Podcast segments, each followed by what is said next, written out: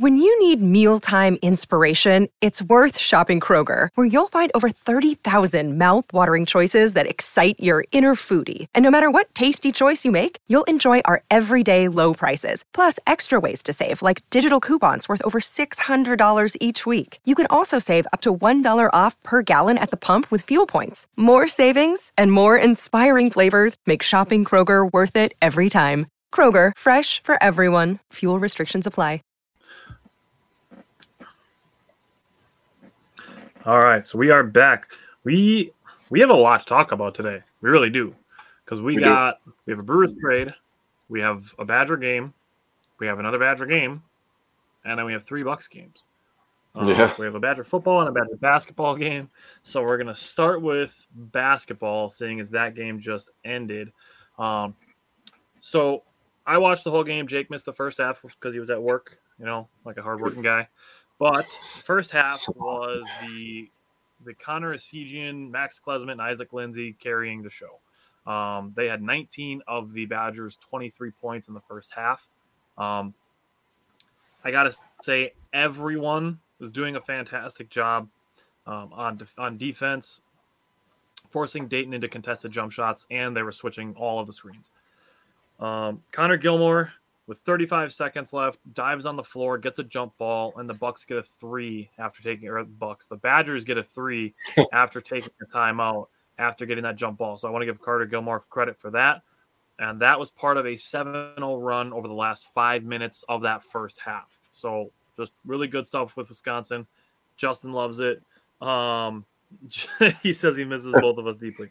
uh, well, you'll be able to see us again tonight, later tonight, even after the show. At what? At, Yeah. um, we're going to be on another show tonight. So, um, I can get the name of the show. You can keep going. Okay. So getting into the second half, Markus Ilver on the rebound. It gets tipped out into the backcourt. Chucky Hepburn brings the ball back up the floor. Mark Ford comes to the top of the three point line, cashes a three. That's just more diving on the floor, extra hustle, which was done all game long by the Badgers, offensively, defensively, in between, diving on the floor. Like it's just that's Wisconsin basketball. And ultimately, that's the reason they won today. They didn't win because they scored a bunch. They didn't win because they were, you know, that Dayton was just missing a bunch of shots. They won because they played harder. Mhm. Dayton made some shots. They did, but I'm 115% confident in saying Wisconsin played this game harder than Dayton did. Um, so getting in second half, um, Marcus Silver actually broke an 8-0 Dal- uh, Dayton run at that point too. Um, yeah, glad they showed hustle and grit because the offense was yeah very bad. Um, and I have this written down. Guys got to hit open threes, whether it's Steven Crowl, Chucky Hepburn, Jordan Davis. If you're wide open, that you you have to knock those down if the Badgers want to um, want to pull an upset tomorrow against Kansas. So the other things that I had with the second half, Isaac Lindsey was running the backup point guard, which is interesting to see. Um, we were kind of wondering if it was going to be Jahcobi Neath or Kamari McGee, or I brought up last week maybe even Jordan Davis running some backup point guard. Today it was Isaac Lindsey running some backup point guard.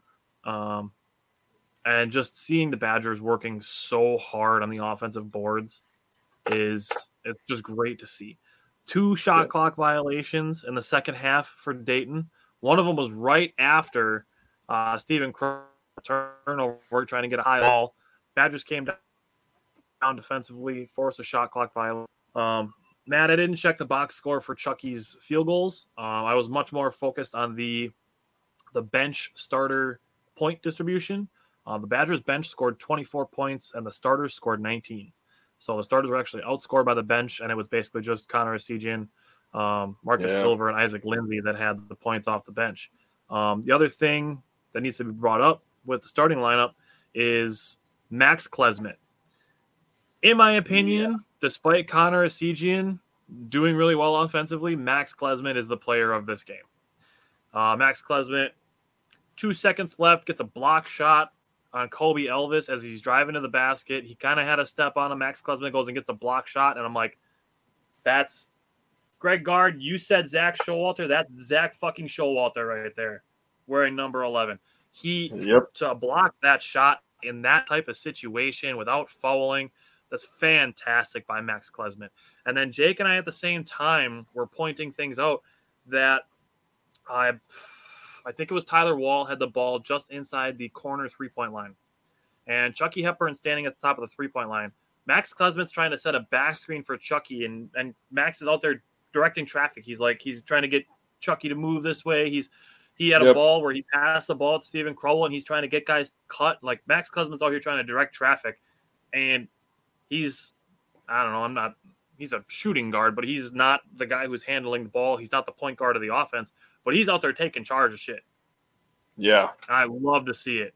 And he played great defense in this game, including the clutch block, like Matt said. Um, I'm I'm thrilled with the way that Max Klesmit played in this game. Connor Essegian, obviously on the offensive end too. Um, just comes down to everybody doing their things efficiently. Um, Tyler Wahl had a lot of tough shots that he just didn't put in the basket. Steven Crowl, same thing. Um, Yeah. But Jake, what did you see from when you picked up this game uh, that stood out to you? So when I started watching this game, um, we were up by 10, and then they started going on a run and cut the game, and we were making a bunch right of after threes. the technical foul. Yeah, yeah, I, I came in right around that time. Um, then Ilver uh, hit a hit a three, Yep. and then he took a couple threes. And you know, people want to complain about the offense, and rightfully so. They did not finish, but I will say them running the offense and getting good shots. That part of it made me feel good because I thought I actually thought we got some good open looks. You know, you're That's talking about if you're wide open, you got to make them. Yeah, I thought fair. we got a lot of good looks. Um, even if it Okay. is a, a post up and it's it's Tyler Wahl, you know, posting up, I expect him to make that kind of play because that's the respect I have for his game. So those Dude's shots are going to start falling.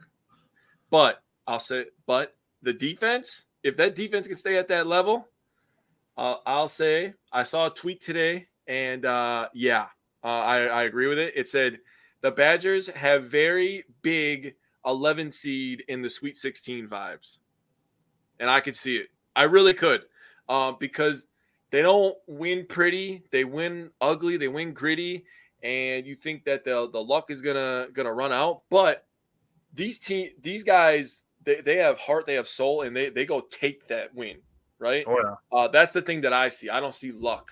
they Um, either they make or miss, right?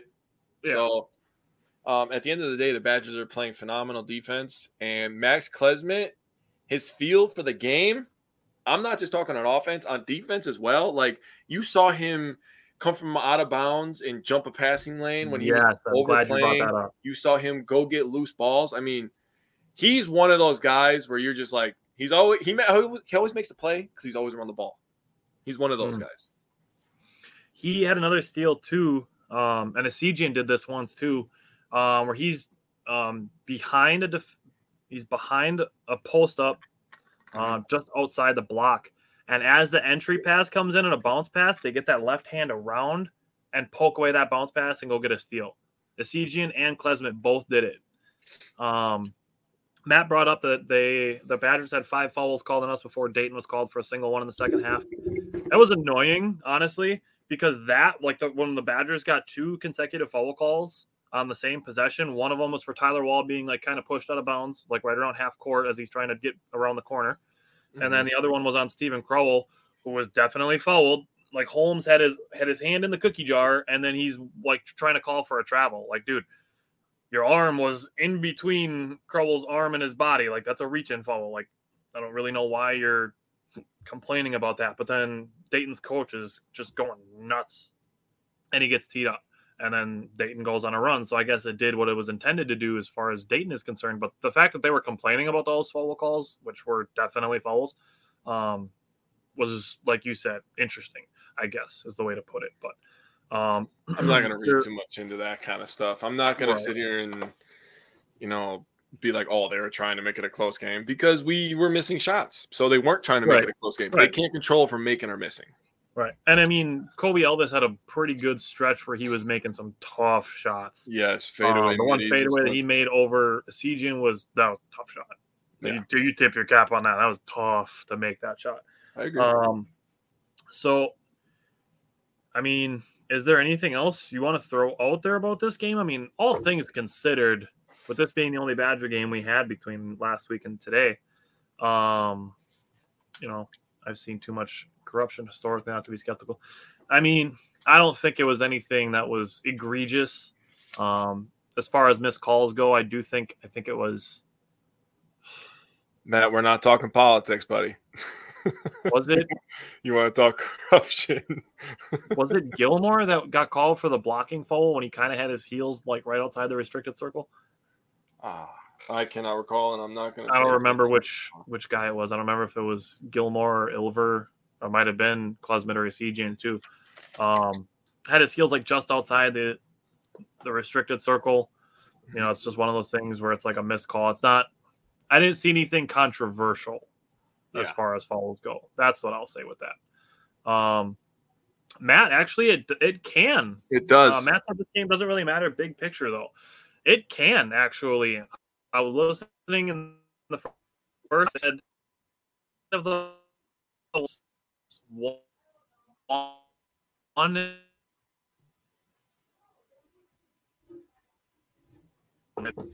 winning season tournaments and winning national championships.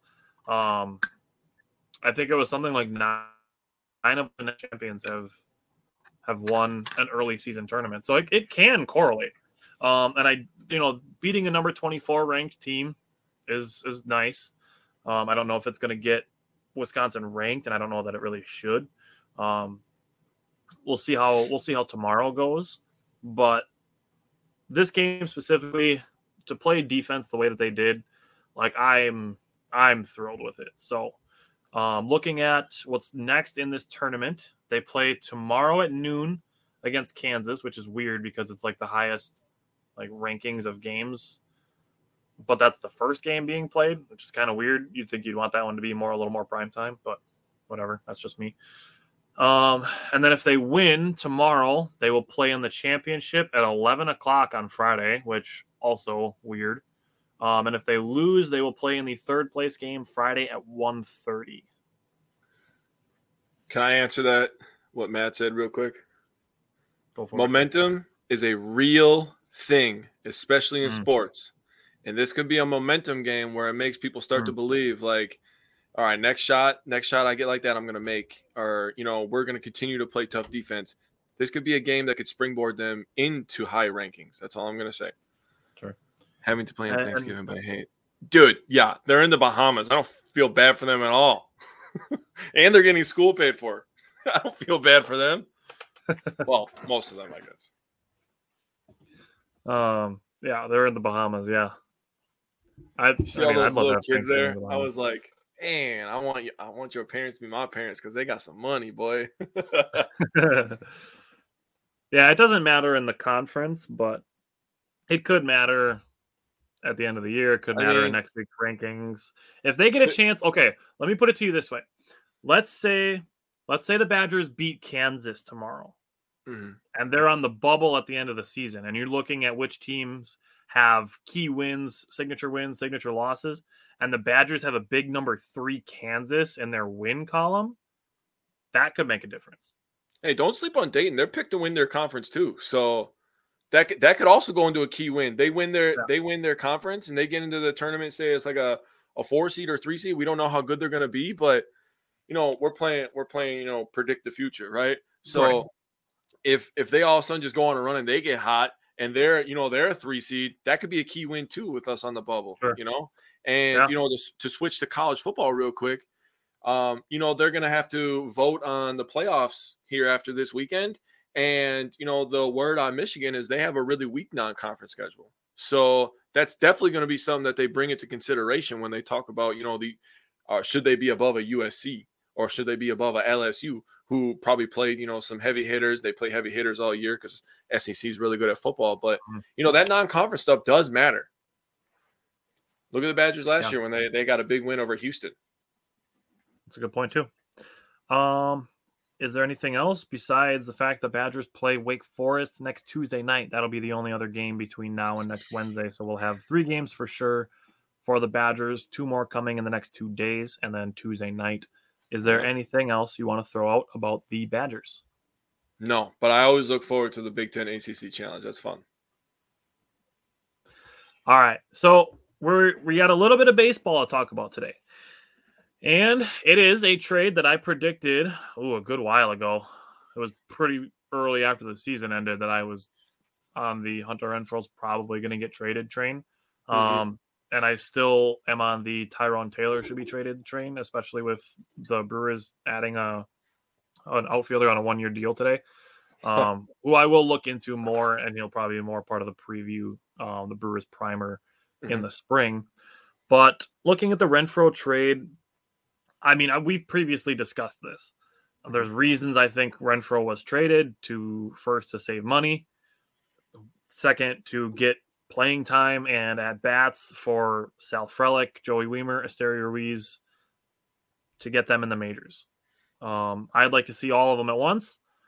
Signing an outfielder today makes me think that's not quite going to happen. Uh, it could be Esteury Ruiz because he's already played in the majors. He's on the 40 man roster. It could be Esteury Ruiz right away. Um, if they do find a suitor for Tyrone Taylor, then I think Sal Frelick is the next man up. And he is the one that I want to see in the majors the most because I think he's got the most to offer. Um, that said, Brewers got three pitchers in this deal. Uh, they're all 26 or younger. And I saw so much complaining on the return for Hunter Renfroe based on the pitchers have high ERAs. One of the guy hasn't made it out of AAA yet. Um, that's not enough to get in return for Hunter Renfroe, which a guy who is in his early 30s on a one year deal left, you know, one year of arbitration left, when we're looking at Willy Adames, Brandon Woodruff, and Corbin Burnes all being due raises in arbitration, um, it's not really that surprising of a move. Um, Renfroe getting traded can be explained, but the minor leaguer they signed on a major league deal is confusing when it felt like they were clearing the way for youth movement. What I've what I really just saw, like in 15 minutes that I saw it before the show is that he can be sent down. So he's pretty much just a, a flyer. Um, and he's on a one year deal. So it's not anything like, um, you know, they're putting him in the plans of the future or anything like that. Mm-hmm. Um, he might even just be there to make the guys, the young guys, feel like they have some competition. Honestly, you know, that's just a potential narrative to throw out there. I have nothing to support that because there's so little out about um, Blake Perkins. But um, looking at the three guys they got, um, Janson Junk, they got. Yeah, I know. Saw a lot of people that oh they literally got Junk. Like it's annoying, but yeah. he throws for strikeouts, so he's throwing Junk out there. Um, and dudes are swinging at it, so he's got that going for him. they got another guy. His name is Peguero. I forgot what his first name is and then Seminaris, who is basically Brent Suter 2.0. So Junk is 26. He was LA's number 16 prospect. He comes in as the Brewers' number 14 prospect. He's their fourth pitcher overall in their prospects. Um, he throws four pitches. He throws a slider, a fastball, curveball, and a changeup. He locates them all well, but the slider and fastball are his most used pitches. Um, Matt is Matt said, "Is it weird that Suter getting released is still the move that pissed me off the most?" I mean, it's not. It's not a bad thing to be mad at. I mean, he was a fun guy to have around. Yeah, he was a um, great but, guy. Yeah, even, but, even, if he wasn't a transcendent player, he was a great right. guy. Um, I. This is gonna sound mean, but I don't think he's worth three million dollars. I can see that. I'm not mad at that. Yeah, I love Brent Suter, but Unfortunately, he's not worth three million dollars. Okay, so back to Janson Junk. His slider is nasty, bro. He throws like an 82, 83 mile an hour slider. Mm-hmm. It is um 2.4 inches above average on horizontal break. Wow. So, dude, slider, it breaks. I can remember exactly how many inches it breaks. Um, 69. No, it doesn't break that much, but it's like it's like 10 and a half inches of horizontal break, so it's moving almost a foot. Um, so he throws a nasty slider. He throws it 45% of the time. He th- so his slider isn't junk. I mean, it depends if it's in or out of the strike zone. I mean, he throws a lot of them low and away, and dudes just wave at it. Um, Hmm. I don't know. Take the context how you will. but he throws the slider 45% of the time, fastball 43% of the time. So actually uses his slider more than his fastball. Um, averages 22% whiff on his sliders. That's pretty high percent. That's yeah. And Almost one of 15% every whiff- Right. And 15% whiff on his fastball. Doesn't That's throw the curveball or change changeup much, but his curveball, he does also get a 14% whiff on that as well. Hmm. So, dude's got good stuff. He's 26. You put him in the Brewers pitching lab. I mean, you put it in the fact that he gets ground balls when dudes do actually make contact on him. And we're looking at a pretty good pitcher, honestly. You put him in the Brewers pitching lab. I think that's actually a, a pretty solid guy to get back. He's probably going to start the, le- the year on the opening day roster. Um, I don't think it's going to be on the rotation just because the Brewers have a pretty stable rotation and they're going to need some help in the bullpen, um, Yeah. which is where I think Figueroa could factor in. He's 25. He's a reliever. He's another fastball slider guy. His fastball average miles an hour, 96. Oh shit. His fat his slider average, this is his average slider velocity, is 91. Oh wow. For pretty. contrast, Junk's slider is 82, 83. Figueroa throws his at 91 on average. Yikes. That's the dude that has the high ERA. I'm like, dude, I'm like, I was arguing with this one guy. I'm like, dude, you got to get beyond ERA. There are better metrics for determining what makes it so that a, a pitcher can be potentially good or not. And then you put him in the Brewers pitching lab. I'm like, if you're only looking at ERA, that tells me that you're probably one of those people that wanted Corbin Burnes traded in 2019. So right for real. So Figueroa's got the stuff.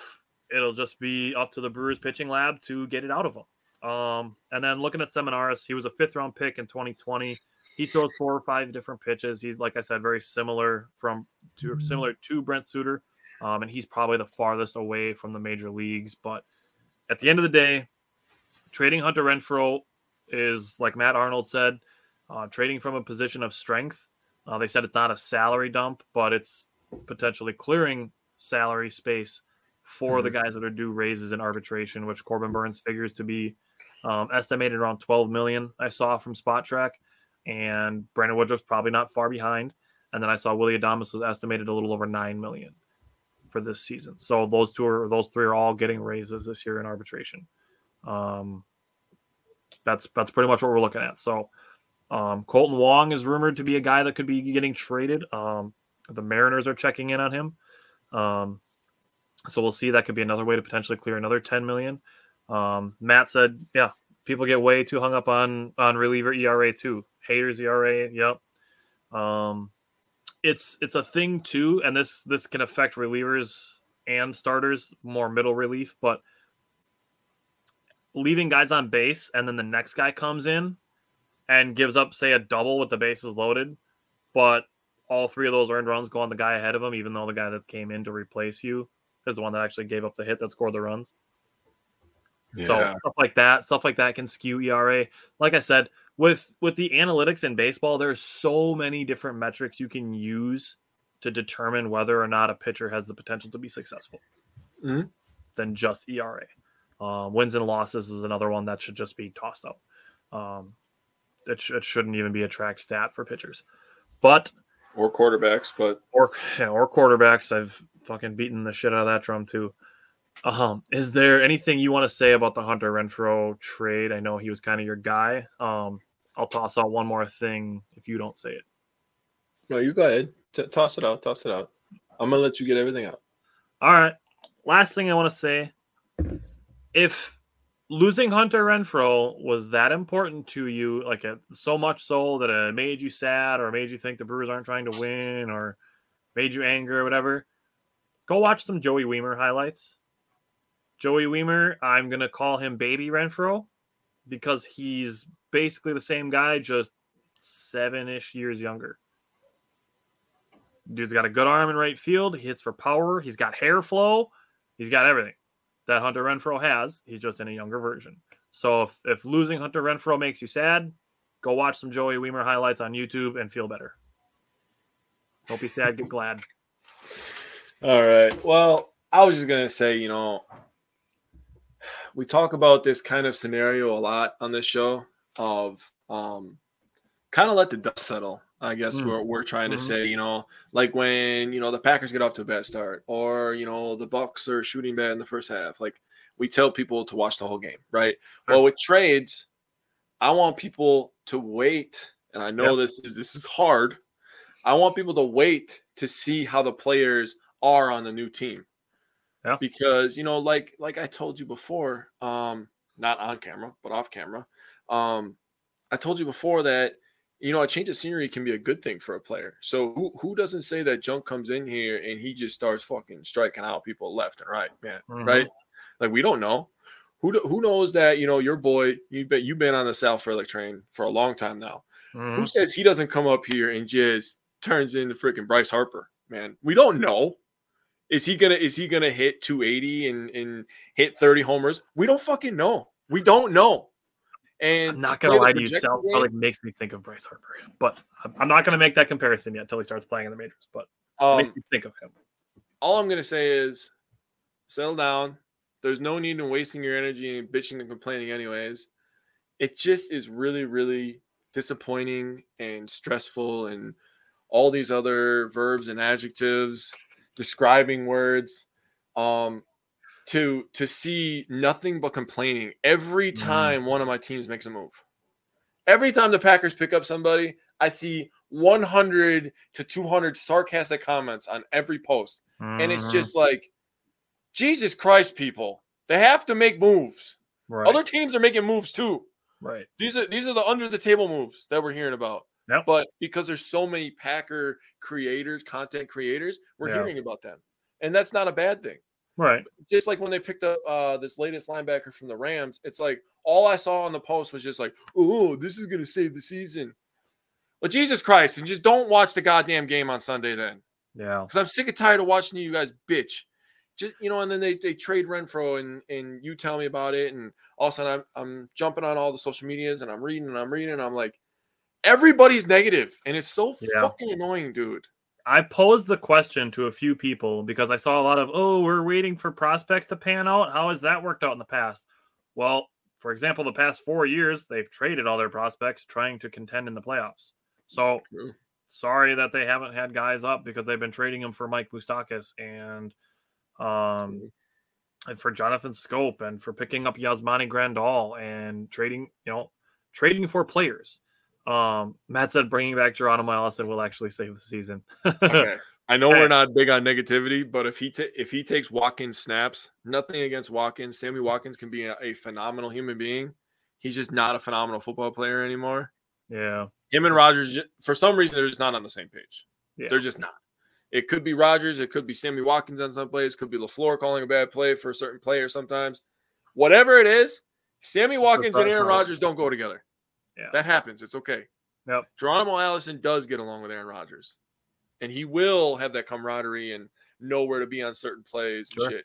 So I would be okay with Geronimo Allison taking Sammy Watkins snaps. That's the only thing. Yeah.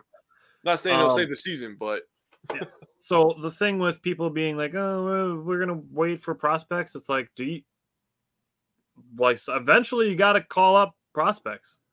You can't just leave them in AAA. Like you got to find out who's major league ready and who's not. Um, and for for players to have previously not been major league ready, doesn't mean that the guys that they're going to call up aren't major league ready. That makes no sense to me. That people are like, "Oh, Lewis Brinson and and Corey Ray were so great." I don't give a shit. Those guys are those guys are those guys. These guys are these guys. right. Completely different players. Like eventually you have to fill in with prospects. That's what the Brewers did in in 2018, 19, 20. They were bringing up pitching prospects. They were bringing along Corbin Burnes and Freddie Peralta and Brandon Woodruff. Woodruff was first, and then Burnes and Peralta after that. Burnes and Peralta both pitched out of the bullpen for a little while. And then they were full time starters. And now they're both all stars. Corbin Burnes has a Cy Young Award. Like you you have to find out what you have in your prospects, especially the ones that are performing well.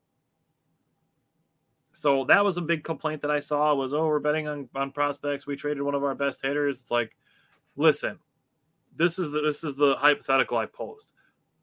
People are Chourio's moving up the ranks. He's going to be on the 2024 opening day roster. Bet money.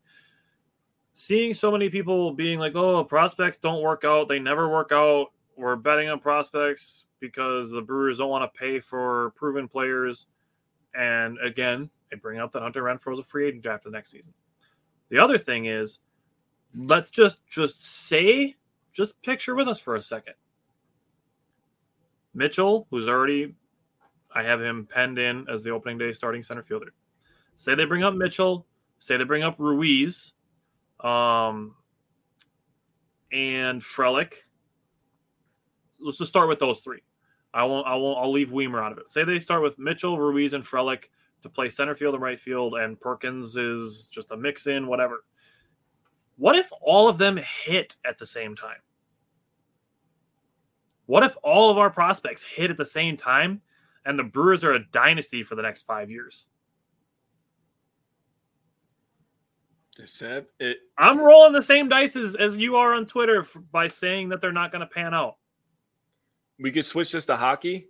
Look at look at the Chicago Blackhawks a few years ago when they were a young up and coming team and they won the Stanley Cup Finals.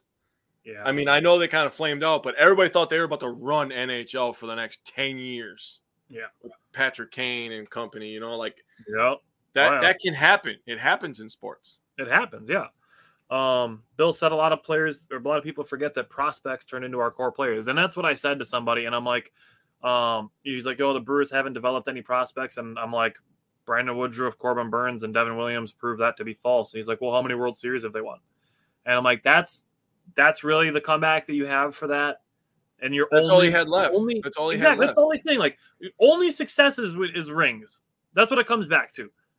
When negative people have nothing left to complain about, it's well they don't have a ring. That's Dude. all they come back to. That's the same thing they're doing with the Packers. Oh, Rodgers only has one wing. He's got four MVPs. Does that mean that his career is a waste? like you can you can do these things and you can say sure this could have been different or that could have been different. But if the only way you ever find success is if you win a championship you will be a miserable fucking person. You will be a miserable sports fan. If the only way you find success is if your team wins a ring. And i'm like this is this is what i said back. I'm like so you're telling me that mike trout and shohei ohtani are essentially worthless because they have no ring? Bro. I guarantee you Angels fans are having fun watching those two play, but they don't have a ring. Are their careers worthless? Bro, you can name no how sense. many. You need to be able to find positive takeaways from shit without it ending in a championship. The NFL, 31 teams don't win a championship every year. The NBA, Major League Baseball, 29 teams don't win a championship every year. Should all of those people be fucking miserable because their teams didn't win a championship? No. Come watch our show. We'll find you positive takeaways, even if your teams go 0 and 17 or 0 and 82 or 0 and 162. We'll find stuff to be positive about. It's not hard. We we Jake and I adopted this mindset. It's not hard to find positive takeaways. All you have to do is look for them and not get brainwashed by social media where everybody wants to fucking complain just to have people agree with them about their complaining. Yeah. That's what it is. It's validation. People want that validation so bad they will complain on social media just because they know other people will be there to complain.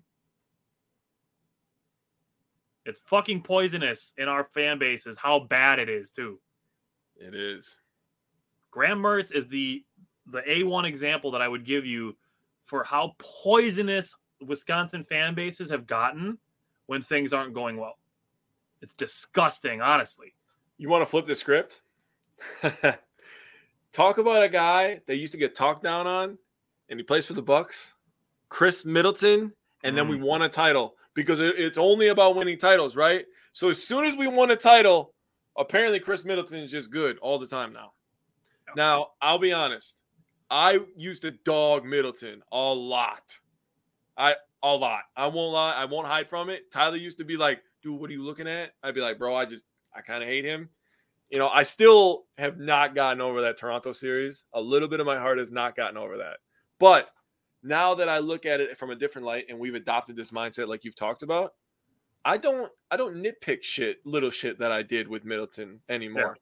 Like shot attempts and sometimes you're forced into those shots, you know? Right. But yeah, fucking Graham Mertz, dude. Jesus, that guy if he threw like and he's done this. If he throws for 5 touchdowns on Saturday, people will still find a way to oh, complain about him. He never wins big crazy. games or whatever. That's what it'll be. Um, so Bill said same things are ripping into the pitchers we got for Renfroe. Let us work with them. We've done pretty well keeping our bullpen stocked. Um, Bill, I'm not sure if you missed. Like I, I kind of went through the pitchers a little bit. Um, you can rewatch it later and, and get a little bit more information on them. But exactly, that's exactly it. I mean, putting some of these guys in the Brewers pitching lab and finding out what happens with them, like absolutely, like give me three flyers on guys that have good stuff in exchange for 11 million dollars in savings and you know for a guy who's going to be a free agent at the next season so See, Matt, you just proved my point. Matt literally just proved my fucking point. He will not talk about him because of that one title run. What if we would have came up short and Uh. he was still making shots? You gonna talk bad about him now because he doesn't have a ring? Think about that. Yeah. Because I guarantee people would. But he didn't win Oh, a ring. But he was Right. still making shots. And i like i recognize that earlier in his bucks tenure he was inconsistent and he still is at times Mhm. but bottom line is he's he's the bucks closer he's the bucks number one closer Oh, and the, He and he spaces the floor and he yes he's a big body, plays And- defense, can guard multiple positions. right The And Bucks when you need a bucket when you need a bucket you go to Khris Middleton Yes. Um, I'm just saying that run makes it impossible. I've Matt, I've always been a Khris Middleton guy. Um, and I dealt with it with Jake and a couple of guys that I used to work with I was. um that were Khris Middleton haters, and I'm like, you like he's got all the stuff. Like if he gets consistent, he's gonna be an all-star, and then ta-da, he's an all-star. Bro, um, goddamn Toronto Yeah, series. Tim, I get it. I've I've blocked a lot of people just because they're just blatantly pessimistic, and it's it's awful. Like it's just all it does is just take your energy away. Um, it's okay, Bill. We forgive you for missing a little bit of the beginning of the show. I won't hold it against you. You're here now. That's the important part. yes. Hey, I gotta say, for everybody that watches this show and follows our page, I am so fucking proud when we make a post and one person says something negative and that negative person gets ratioed by positive people. I fucking love it. Oh, that makes me so happy. So, Bill, I know you've done it. Uh, Matt and Tim, you guys have been watching the show for a long time. When people ratio negative people on our posts, I love it. It- oh, that makes me proud. It makes me happy. It makes me feel like we're doing good stuff. So I appreciate everybody that does that. Makes me feel good. And All right. we're not in La La Land, right? When Right. when I watch games, I get pissed off too. Okay, you're allowed to still have emotions, but Right. I want you to digest everything and not just shoot from the hip. Right. And trust me, I'm I'm a shoot from the hip guy, especially when it comes The to knee jerk time. reaction. But um, let the game happen. Take a take a few hours. Think about things that happened in the game because you're gonna tweet something or post something on Facebook or whatever you're gonna do during the game, and then you know, say the bat the Packers, you know, when they were down by the Cowboys by 14 points, oh, this this Packer team's terrible. They came back and won. You know, Watson looks Yeah, phenomenal. Rodgers look good. Now you look like an idiot. Yeah. Could- but then you're gonna be like, no, but at that time they look bad. Well, then let the whole game play. It makes you sound like a whiner when you do stuff like that. Exactly. Um, the Badgers Nebraska game is another perfect example of, of Yeah. whining before the game is over or complaining, you know, in the fourth quarter even before the game is over. Um, Bill said he bought a 75 inch TV so he could see what he was getting pissed at. Bro, I have a 65 inch and I sit right next to that son bitch on Sundays, and I'm like, oh my god, I'm so mad at you right now. Matt said he's a newer fan, so he missed the development years. Admittedly, Jake and I did not miss the development years. Jake and I went to this game together. This is a red and green Giannis bobblehead. There it is, baby. Jake and I did not miss the, the development years. Man, we went through the. And We went through the 15 story, win We went through the. Bucks having the worst record. Yeah. And we get uh we get Losing by Jabari 50 in the playoffs. Yeah. Oh God. I remember. I remember celebrating that one win against the Bulls. Because they got a buzzer they beat us. beater. yeah. I- Jerryd Bayless. Yeah, I remember Jared that. All that, man. They went to Jared. Um, yeah, and Matt, really, it's hard to not react immediately in this immediate reaction world, and that's that's a really fair point. I actually said this to Jake the other day. Um, when it comes to wanting players traded or coaches fired or players kept or players traded for or, or anything like that. Um, it seems that a lot of people don't want to get better. They just want to automatically be better. That's why it's a new coach, a new coordinator, a new player, a new quarterback. We need to do this one thing and then we'll be right back to contending for championships. And nobody wants to actually like go through the grind a little bit. Like we went through the grind with the Bucks. That's what made winning the championship feel worth it. That's what made it feel like a load off the shoulders. That's what made it feel good. Oh, Like it's what makes that stuff feel worth it is is going through the grind and getting there. Like obviously I get that we don't want to go through a 5-year rebuild with the Brewers and I don't think the trading Hunter Renfroe means that the ownership doesn't care about winning. It's one guy who's a free agent at the end of next season. If they mm. trade Corbin Burnes and Brandon Woodruff, different different scenario. Completely different scenario. But uh, the way that it appears on paper is that they're getting rid of guys, not getting rid of that's kind of harsh because I appreciate those guys. But they're trading guys so they can keep other guys who are more important. Um, but the mighty dollar. sometimes can't get butter when people make some statements. Truth hurts sometimes. I agree. There's a lot of dumbasses out there. Yeah, and that's true. And at the end of the day, if it comes down to if you're in a position where you feel like you want to say something super negative and knee jerk reaction and be super harsh about it, remember at the end of the day that athletes are people. And not to mention only that, but Graham Mertz, for example, like we're going to get into the Badger game now. Graham Mertz is a college kid. He's not Aaron Rodgers, who's in his late 30s and he's got some some thicker skin from being around the block a couple times. Graham Mertz is in college. So, yeah. Bill said team control on player contracts is huge in a small market, and that's that's totally true. Um, and that's why I said, you know, if if say Frelick, Ruiz, and Mitchell and Wiemer all hit at the same time, and then you mix in a guy like Robert Gasser, and the Brewers move on from an Eric Lauer, and they retain Willy Adames, and Brice Turang does his thing. Like the Brewers could be good for a long time if all those guys hit at the same time. You can say, what if all these guys suck? But I can say just as easily, what if they all turn into all stars? True that. It's just as easy. All it is is a simple change in mindset. So let's talk about this Badger game. Let's start with our three stars. I think we're going to have some overlap, and it's going to be a lot about the defense. This game turned into a ground and pound game real quick with the wind, which didn't seem like it was affecting stuff. And then all of a sudden, it's like shit. Like the wind is affecting stuff. yeah, exactly. like the Like- wind isn't that bad. It's that bad. It's it's horrible out there. Matt said, "What if Yelich and Adames click at the same time too?" Exactly. I mean, that's that's a perfect example too. Is what if those guys are doing well at the same time? Um, and then you got seven, eight, nine dudes that are speedy and get on base right before those two. And for all those people that are going to be like, "You're seeing a lot of what ifs," well, the hell do you think you- the GMs are doing? They're doing a lot of You're- what ifs too. You're throwing just as many what ifs out there by saying, "What if these guys all suck?" Exactly. So for three stars, there's one guy that I did not put on there because that's your boy. So Yeah, I he's actually, I actually only have only have one defensive guy.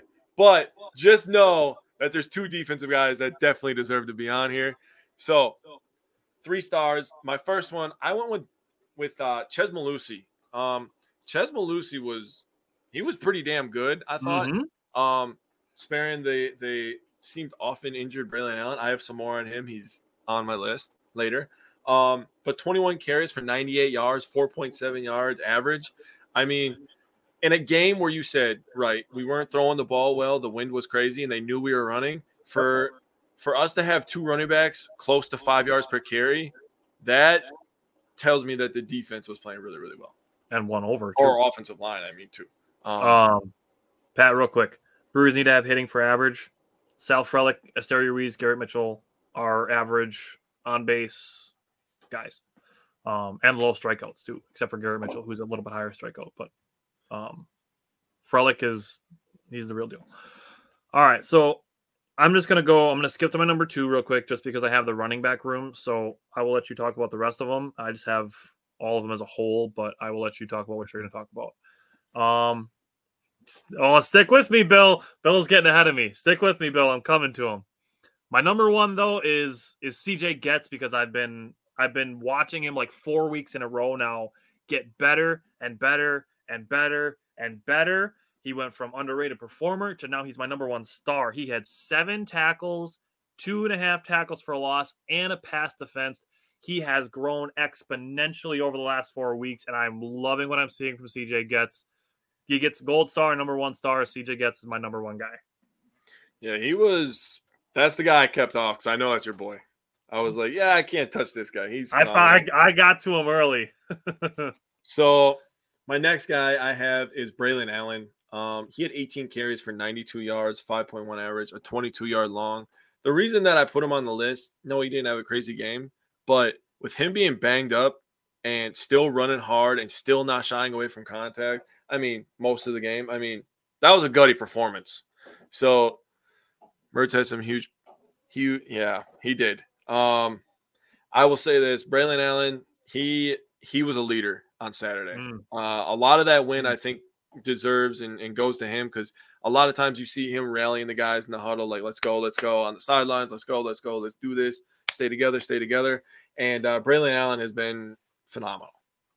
Yeah, that's that's a really good a really good thing to bring up. Um, I mentioned that I have the running back room as my second one. I'm gonna skip down to number three. My number three is Graham Mertz. Um, Bill, no, you are not wrong for thinking Graham Mertz for, should get a star for holding things together on the last drive. Um, he did put some together some good throws. And I mentioned the wind because it not only affected the one missed field goal, but it did also affect Graham Mertz's interception. Um, he underthrew the ball. I will say on that interception, it looked like he had time that he could have set his feet instead of trying to throw that ball on the run, and he maybe would have got a little bit more under it. But you know, I do think the wind is a factor on the interception. I'm not saying that you know it shouldn't count against him because it was windy, um, but we did find out that it was windy, and the wind was affecting the ball, and this turned into a run-heavy game. But like you guys said, holding things together on the last drive, and like Matt said, some huge pearls with the quarterback sneak from the two-yard line. Even RG three was shook. He's like, I can't believe they ran that from that far away from the goal line. Like I don't know if it was just a burrito affecting him. Quarterback though. sneak. yeah, that was weird too. That was weird. He's eating a burrito. On Dude, the, like, you could tell how big that burrito was because he put he, and he's a quarterback, so you know he has big hands, right? Right. When he grabbed that thing, I was like, bro, that looks like a football in his hands. it's a massive burrito. So, um, two touchdowns for Graham Mertz, one passing, one running. Yep. And this ties into the other guy in the running back room, Isaac Guerendo to make that 27 yard catch that put them yeah. on the doorstep, that was fantastic throw and catch. And not only that, but Graham Mertz was a victim of some drops um, and one pass that Skyler Bell caught but didn't get his toes down. Mm-hmm. Um, Ch- Chimere Dike had two drops.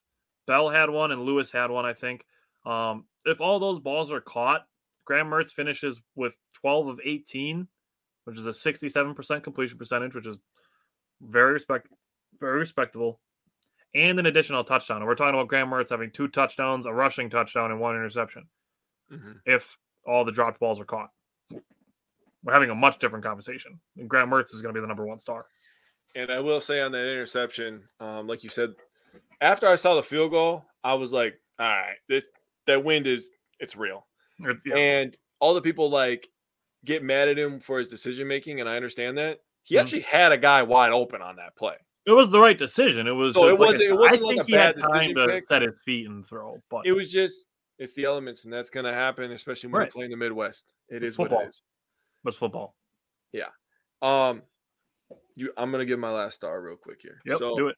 My last one, Njongmeta. I've kind of got on his train a little bit and he's really, really developed into a nice middle linebacker, man. Yes. Um, first of all, I wanted to really learn this guy's name because it just it just looks like alphabet soup. His first name is tough. um, so you know, he had five total tackles, four solo, a sack, two and a half tackles for loss, and two quarterback hurries. So to say this guy didn't didn't put his stamp on the game is ridiculous. Um, but he was he was very very good. I do have a stat about the defense. Do you want me to give it right now, or wait till we talk about defense? I was just going to throw one more thing out there. Um, okay, Njongmeta was my underrated performer. He was the Badgers' best tackler in the first half of this game. Is what I wanted yeah. to throw out with. So, um, Did you did you have an underrated performer at all? No, because there's just going to be redundant stuff about the defense. Sure. But Jordan you know, Turner, the defense, the defense has been doing their damn thing, man. The last probably month, I would say. Mm. They've been doing. All right, give shit. me your stat about the defense. Let's talk about it. So I actually got this off of the Wisconsin Badgers Facebook page. Um, mm. The Badgers have held opponents under 200 yards in three straight Big Ten games for the first time this century. Yeah, under 200 wow. yards. That's pretty damn good. Damn. Dude, when you look at the stats of this game, it absolutely makes zero sense that we won this game by one point. This is this is one of those games where stats are misleading. Yeah. Obviously the Iowa game is too, it's just not in our favor. Yeah, I agree with that. Um so Badgers got a really good stop after scoring a touchdown. Don't know, didn't know that. Yeah. Third and seven, third and seven in the red zone, two missed tackles, leads Nebraska to a touchdown instead of field goal. That would have made this a different margin of victory as well. Um, Keanu Benton was also off to a really good start in this game. Keanu Benton, he's basically the Kenny Clark of the Badgers. That's that's basically what I've begun to identify him as. The Nick Herbig targeting call, like we have to talk about it. It just annoys the fuck out of me that we have to talk about it. And what annoys me more about it is that he made helmet to helmet contact, mm-hmm. which is which is is what it is. Yep. And I'm totally fine with the 15 the 15 yard flag for it because he was sliding. Mm-hmm. But targeting is supposed to be for launching and it's like the NBA's flagrant two foul. It's supposed to be unnecessary or excessive, mm-hmm. or like the launching upwards, like all of that, or the you know that's all. That's what that stuff is supposed to be. That did not look excessive or unnecessary to me. It just ended up being a helmet to helmet hit, like an inadvertent type thing. That's where, like I said, I'm fine with the 15 yard penalty because he did make the contact but there's nothing egregious about that to me that deserves a penalty. And then you go to last week, and Isaac Guerendo is going down, gets helmet to helmet hit by Campbell of Iowa. Not even a flag, no targeting, fucking nothing. But Herbig gets targeting and ejected for that. Now has to sit out the first half of the Minnesota game. And yes, getting ejected, getting a flag after the touchdown celebration was just a bad, just a bad thing. Um, the announcers agreed that it's you know it's kind of a ticky tack thing, but that's the rule. So you just got to be a little bit smarter than that. Just wait until he crosses the big white line and then mob him. But dude, you know, seriously, he has to come back to the same sideline as you. You could have celebrated over there. I get the right. excitement though. Trust me, I understand it. If anybody in this world's gonna understand, you know, you know, over celebrating, it's gonna be me because I do it all the time. But he's got it. He's got to understand as one of the leaders of this team on the defense right. as well that you know and the fucking the helmet to helmet thing. You know, I I was like, okay, well, technically that's the rule, but you know, thinking about the one with Campbell, it's like think how differently that that Iowa Minnesota game goes if if he's out the first half. That completely changes that football game. That because, dude led with his helmet. Oh yeah, and launched at Guerendo, who was already going down. And yeah, defenseless. If you want to talk and about defenseless, cracked helmets. And Guerendo right away was like, "Yeah, I get it." That's what bothers me more about Herbig getting ejected. Honestly, yeah, yeah. Was that a week before we saw that? All right. I mean, whatever. Um, Jordan Turner made some really great tackles in this game. To with 35 seconds left, um, Turner made a really great tackle on first down. Um, yeah, and Bill, that's why you just listen to us because we're smart. I will say, as far as the announcers go, the dude with RG3, I don't remember his name, calling Chez Mellusi Melosi all game was really starting to annoy the shit out of me. Like, dude, there's no O's in his name. It's Malusi. There's that's a U, not an O. It's Malusi, not Melosi. Oh, that was driving me nuts. Worst part is he touched the ball 21 times, so we had to hear it all game. I know. God. All right. Anything else you want to throw about the defense? Nah, I think uh I think Wisconsin defense is back.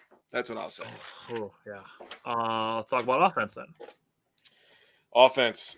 So Bill agrees with me. They this team just makes me so mad because I see the potential there with with with the defense sometimes. They're kind of like the Packers in a lot of ways where like they can add big splash plays, Yep. but then they just look lost sometimes and it just doesn't make sense. Uh we I don't think we're very good at schematically getting wide receivers wide open because we have to make a lot of contested catches and Mertz has to make a lot of really really good throws which to credit we've made a lot of good catches and we made a lot of good throws but That's a really good point. that's just not a formula to to compete with big dogs. So I think if one thing has to change, you know, for the remainder of this season, for the next two games, because we're probably getting a bowl game, um, I would like to see a little bit more creativity in the route running. That's all I'm going to say. I do commend them for their toughness with sticking with it, you know, especially, you know, being behind a lot of this game, even though we possessed the ball a lot. But I don't have a lot of positive takes, but I do I do appreciate guys that don't give up and, and guys that play with heart. That I can appreciate always. Yeah. Uh, I have it written in my notes too. The the first quarter play calling was just uninspiring. Um, They Mhm. didn't take any deep shots in the first quarter. They didn't run any end arounds, just like last week. Um, they ran screens on third and four and third and eight.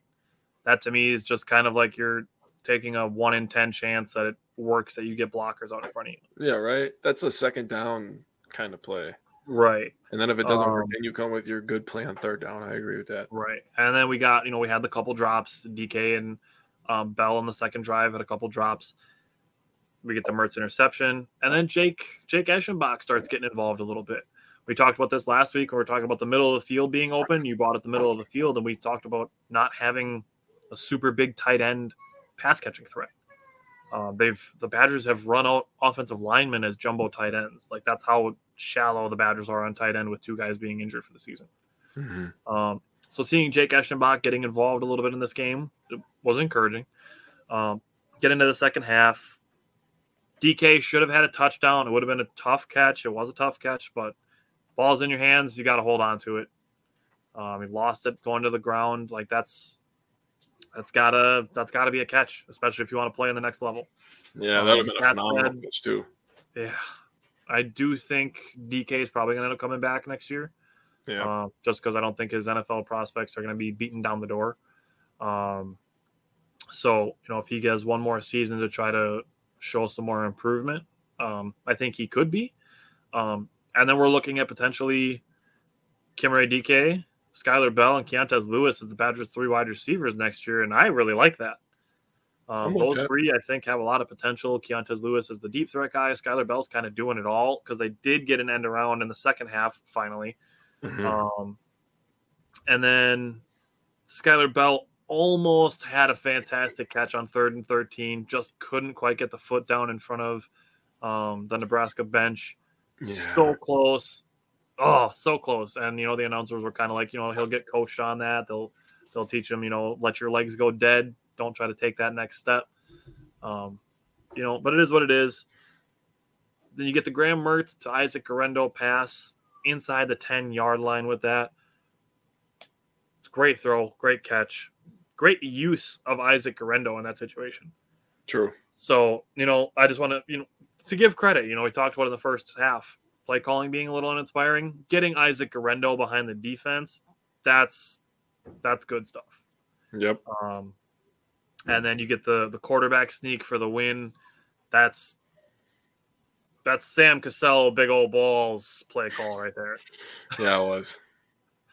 um, so that hey, they don't ask how, they ask how many. Badgers get the win on the road on Nebraska's senior day, just to give a little extra F to the U.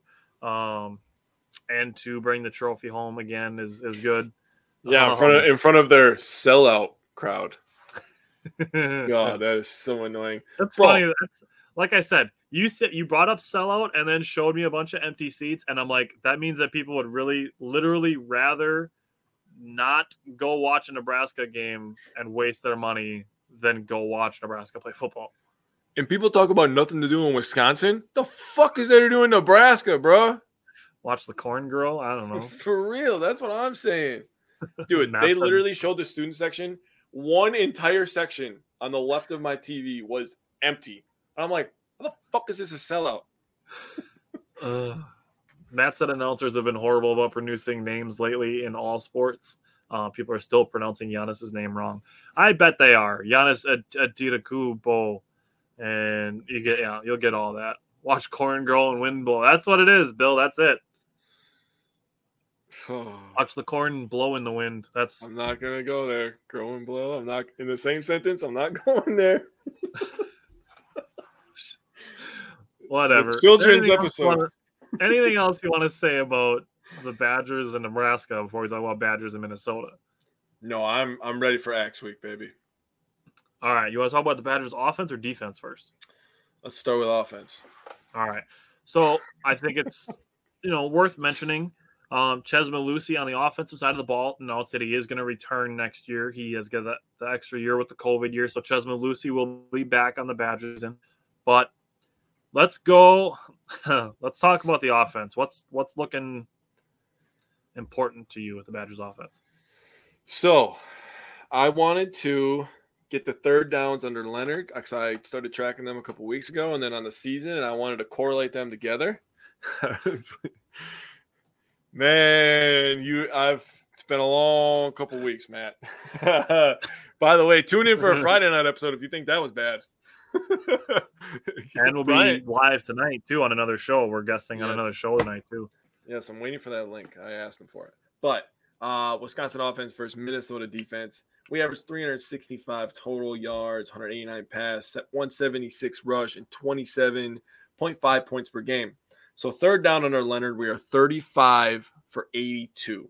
That is 42.6%. On the season, we are 42.4%. So we're tied for 28th in the country. That's not horrible. I'm okay with that. Um, like I said, I like our ability to still be able to power run. That's uh, never been a problem at Wisconsin, but I would like a little bit more creativity with the passing game, uh, giving Mertz, you know, because all right, now I'm going to go on a little little tiny tangent.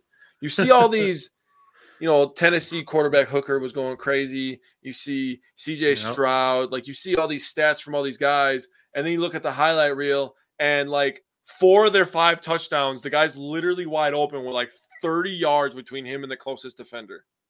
Of course, they're gonna have 50 touchdowns.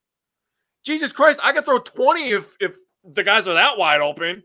Jesus. I mean, as fast as these guys are, all right, get this guy open. I gotta huck it 40 yards. Bet. That's why I'll when we talked about yards. tight ends during the draft, I'm like, I have, I don't want Jeremy Ruckert. He's not in my top ten. He's the the tight end from Ohio State. Yeah. Have you heard his name a single time this year? No, because, dude, they're always He's wide open because he plays with Ohio State. He's playing with Chris Olave And Garrett Wilson. and Garrett Wilson. Yeah. And No, Marvin he's wide open for eight touchdowns. Of course he is, right? Um, so I just I just want to point that out with Mertz. Okay, first of all, he's had to make a lot of tough throws. Right. So um, then the next thing that I'm look I'm looking at us, you know, p- putting us in third and- and manageable is always an important thing. But imagine if we can get to a, uh, a third and four, or even say you know a second and one, and we can cook up a play where DK is running wide open down the sideline. That's gonna make Mertz look really, really good. And that's the shit that nobody brings up when they talk about Graham Mertz. Yeah. Is uh, how many contested throws he has to make, and DK, how many contested catches he has to make. I'm really hammering on that this week because catches. I really feel like these guys are unfairly scrutinized. And it's not that I'm trying to protect their feelings or anything like that, because all these boomers are going to come out and say all this bullshit, right? But it's just like, watch the game. You know, you're like, Yeah. oh, he made a bad throw. Dude, he's had to try to make 25 perfect fucking throws. yeah, How many And- perfect throws do you think he can make? sixteen of them are probably on the run. Exactly. Like, come on. We're not watching the same game here. Um, Um, I just want to point think point a out lot that of it. I'll be honest. I think a lot of it has to do with the team record. I can see that. Uh, just quickly on Minnesota's defense, real quick. They only give up 25% of third downs. So third downs, they're number Yeah. one in the country. 34 of 133. They've only given up 34 first downs on third down. So Damn. yeah, their defense is balling. They are going that third down is going to be a very, very important stat uh, for this week. That's a good point. Minnesota's defense, honestly, it's pretty similar to the Badgers. Like they give Mhm. up actually similar yards. Like This is the story of the one.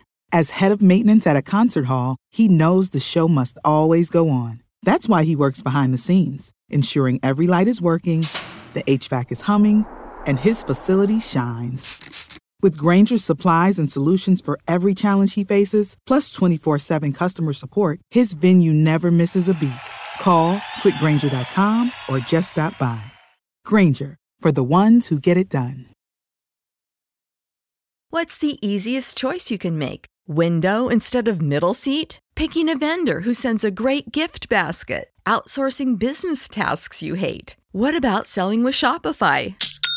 Whether you're selling a little or a lot, Shopify helps you do your thing, however you cha-ching. Shopify is the global commerce platform that helps you sell at every stage of your business. From the launch your online shop stage to the first real life store stage, all the way to the did we just hit a million orders stage? Shopify's there to help you grow. Whether you're selling scented soap or offering outdoor outfits, Shopify helps you sell. Wherever and whatever you're selling, Shopify's got you covered. Sign up for a $1 per month trial period at shopify.com slash try. Go to shopify.com slash try now to grow your business, no matter what stage you're in. Shopify.com slash try.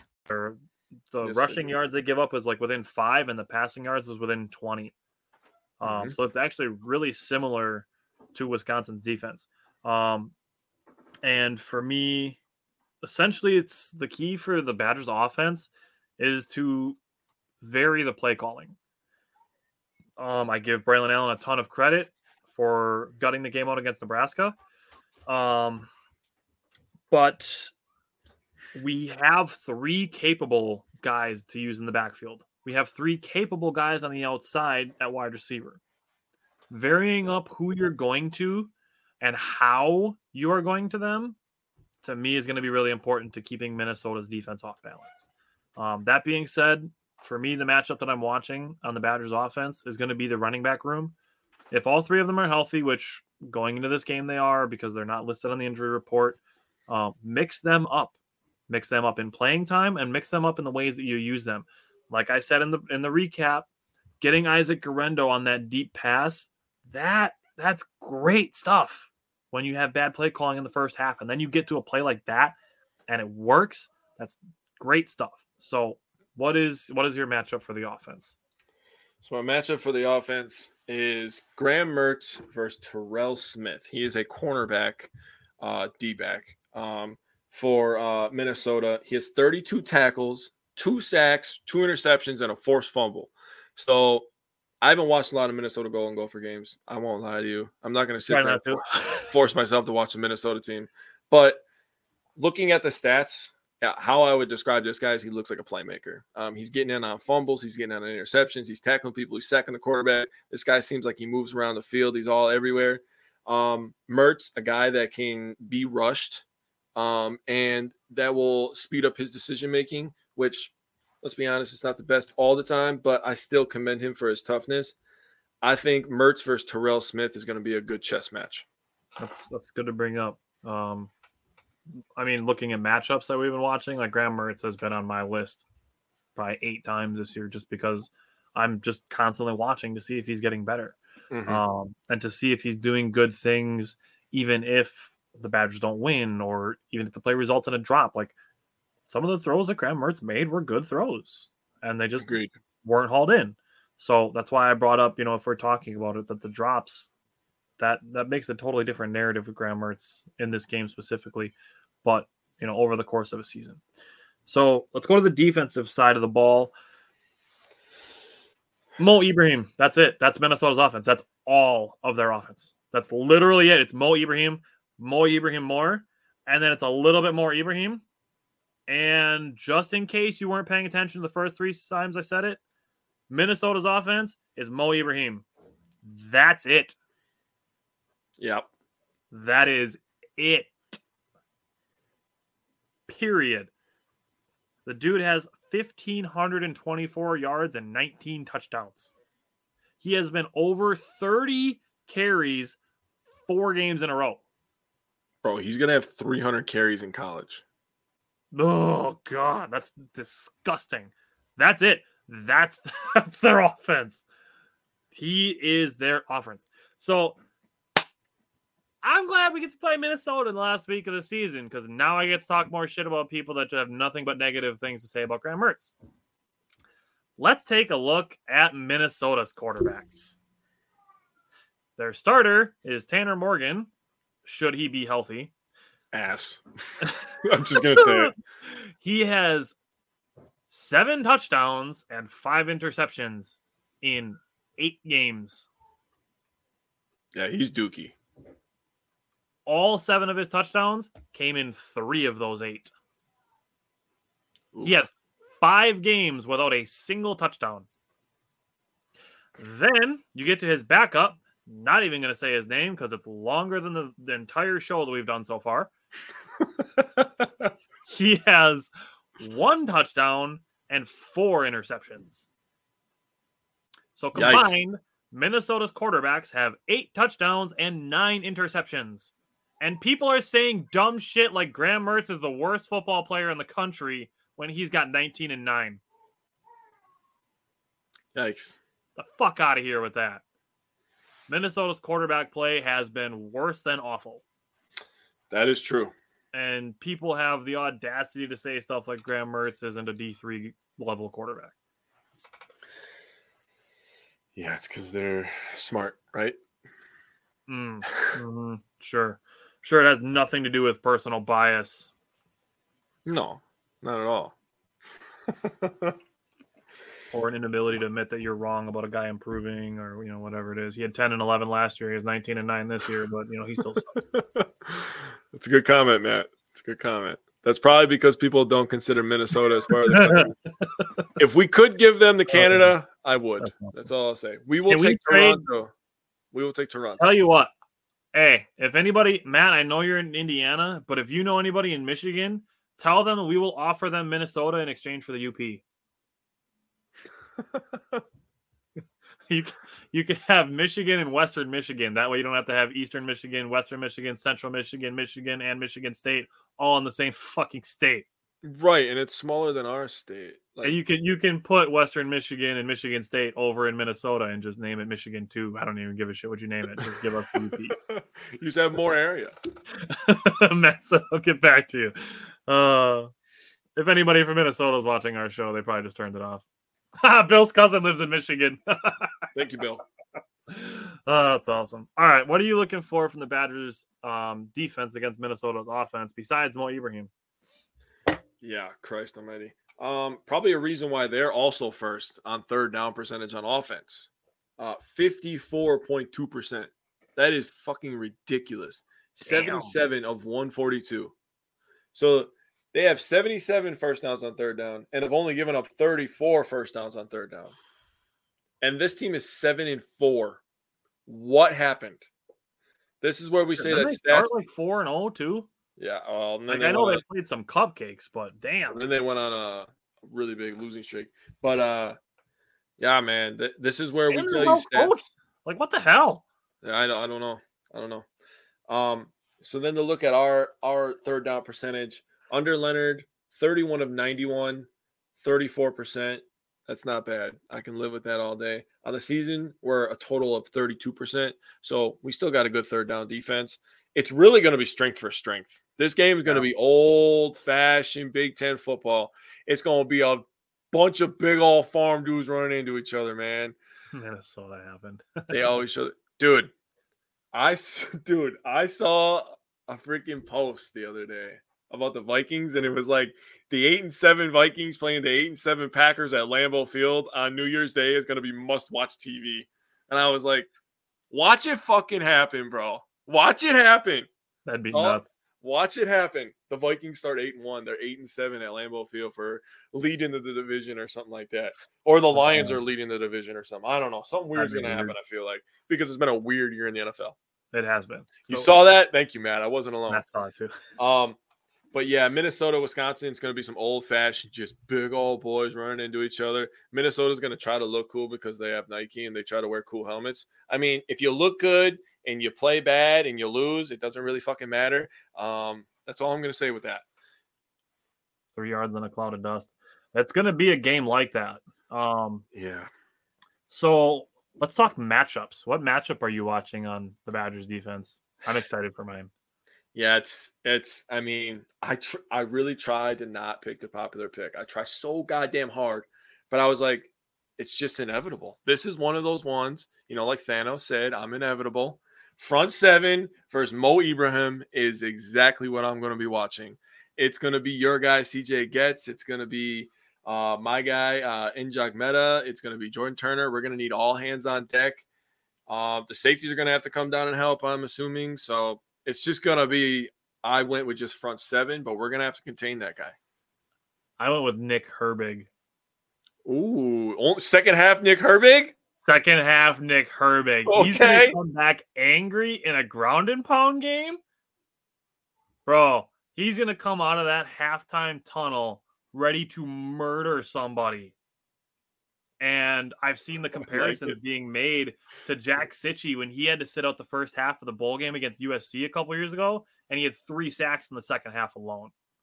Okay. I And know. I'm like, yes, Nick Herbig can do that. I am. Oh, I'm so excited to see Nick Herbig come back in the second half, angry, fresh, and just ready to wreck shit. So yeah. Matt said four sacks and an interception in the second half. Hey, I'll take it. I'll take four sacks and an interception in the first half too. That'd be cool with me. The Um, Badgers are very fundamentally sound, Bill. To answer you, to answer your, you know, your statement, the the Badgers are one of the more fundamentally sound, which is why they always rank high in third downs and yards per game and stuff. So I will point to Purdue. Um, Hembry, the running back from Purdue, he's a actually he's a, I think he's a walk on freshman, but he is he was like breaking tackles like crazy, like crazy, like crazy. And the Badgers, they they took care of him pretty well. mhm. Um, and that dude's a big runner. Um, the Maryland running back too. I think it's I want to say it's Anthony Grant, which is weird because it's the same name as the the Dayton head coach. I think it's Anthony Grant. Um, he was averaging like 4.7 yards a carry, and the Badgers held him in check. Mhm. Um, so you know that's it's you know Mo Ibrahim is better than probably both of those two guys combined, but it's it's similar play styles, similar offensive mindsets, similar offensive schemes. Um, to look at those guys and then be like, all right, Mo Ibrahim is like the boss level of that video game. Um, but it comes down to Mo Ibrahim. If you stop Mo Ibrahim, you stop Minnesota, and ultimately, when you look at their four losses, that's pretty much how that goes. Mhm. All right. Give me your key to victory. Or do you want to do weather report first, or do you want to do your key to victory first? We'll do key to victory. We'll do weather report. Then we'll do score prediction. Um, so my key to victory is uh, come ready to battle, baby. Um, this is Axe week. Uh, last week that loss fucking hurt. I won't lie. I still think about that game. Uh, we were on a massive run going into that game, and it was just like we have all momentum. And this is one where I, this one see, feels important for Wisconsin to turn a corner um in in the new era that we're calling the Leonard era. This feels like one where it's just like this is where the Badgers went back to being the Badgers. And we Mhm. we've gotten back to playing better better team football and Yep. and like I said we're we're always fundamentally sound, but this feels really really important at least in my mind where it's just Yeah. like this is the turn the corner moment. Yep. Be 7 and 5, get a better bowl game, bring the Yep. axe back where it fucking belongs and I feel like be ready to battle pride. be ready to be physical. Yeah. So for me, mine kind of ties into that too. Um, did you see that the Badgers were playing Minnesota jumping around at Camp Randall in the weight room? What? They were playing Minnesota was from last year. They were jumping around in Camp Randall during obviously during jump around, and they were playing that in the weight room at the Badgers facility. Those motherfuckers. Just so like, like, like, dude, that to- doesn't make you just want to like go at it harder. Like, bro, Iowa comes to Wisconsin next year, and I will not forget those motherfuckers playing jump around after they beat us a couple weeks ago. Oh, I want to go to that game so bad because we're we're gonna give them all the fucking smoke, dude. I can't wait for that one. Um, so my key to victory is all four quarters attack on both sides of the ball. Mhm. You're at home. Get after it. Get them on their heels on both sides of the ball. Whole game, all four quarters, attack. Bring the axe home. Yes. All right. What's the weather going to be like on Saturday? It's actually gonna be a really, really nice day. Um, I'm really excited for it. Um, 50 degrees, wind south southwest at six miles per hour. Uh, real feel 51 degrees. Uh, this game is at 2:30 on ESPN. By the way, 2:30 Central Time. Uh, Badgers are favored by three and a half. The over under is 36. I always remember to kind of bring that up. Um, so two 2:30 on Saturday. I know it's going to be a nice day out, but pop your ass on the couch and, and watch the Badgers football kick some Minnesota ass. All right. Give me your score prediction from the head. I really don't want either of these to be true because I'll be really mad. But um, 23 to 20. I have 17 14. Oof. Yours is worse. Yours is much worse. Dude, we said it's going to be ground and pound. This ain't going to be no 33 to 27 game. No, no, no, it's not. All right. Give me your score prediction from the heart. Are you ready for this? I, I almost pulled a U. 21 20. Oh, 21 20. I I feel like when I do my score predictions, like I try to be as analytic as possible when I do my score prediction from the head. And then from the heart, I look at it as in an ideal world, what is the score going to be? And that reflects. And I said for my heart prediction, 24 to 12, Minnesota gets no touchdowns and they get four field goals. Okay. 24 12. Huh. That would be an interesting score. I would enjoy that. I would enjoy that. I would not enjoy your 17 14. I would I also know, not enjoy I, either I feel like that's going to be the kind of game we get. I know, and it's going to piss me off so much because I already know what to expect. It's gonna be stressful. Just just brace just brace for it, accept it. It's gonna be stressful. Just win the damn game. I cannot. Uh, I can't withstand another loss to a Minnesota team. I can't. Well, yeah, that too. And I just want to end the season on a high note. I'd like to see Graham Mertz throw 69 touchdowns just so people shut the fuck up. But oh, dude, I almost forgot to bring this up. Hold on, let me go back because I found a 69 randomly. Hold oh, on. all right. um, the Can't Minnesota the Minnesota turnover plus minus is plus three, which is tied for 69th in the country. I saw that and I was like, I gotta write it down. Damn it, That's going in the notes. Yep. All right. Cool. it's gotta happen. Sorry. All right. Is there anything else you want to say about Badgers football besides win and bring the axe home? Nah, man, let's go. Let's do it. All right. Let's get a better bowl game than the OnlyFans bowl. it's coming, dude. Ah, pun intended. Oh my god, we're getting canceled. Fuck. oh no, we're not. We're the best. Oh, that was funny. Uh, our show isn't scripted either, so that just happened. no, it just happens. I don't know what to tell you. Uh, nobody can say that our show isn't entertaining. All right, let's jump into the Bucks. Our last segment of the day, and Matt's having fun. Matt's laughing with Bucks, us, baby. not at us. Maybe, maybe he's laughing at us. I don't know. I don't really care at this point. All right, so let's do our Bucks power pair, an underrated performer. Give me your power pair.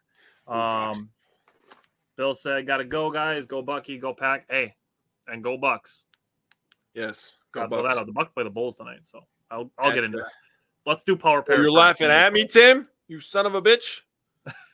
Um, so my power pair, it's gonna be crazy, but I have a little bit of Nwora bias this week, so I actually put him in my power pair to be to be completely honest with you. Um, I don't have Jrue Holiday or Giannis in my power pair. either do I. I have Nwora and Brook Lopez. I also have Brook Lopez.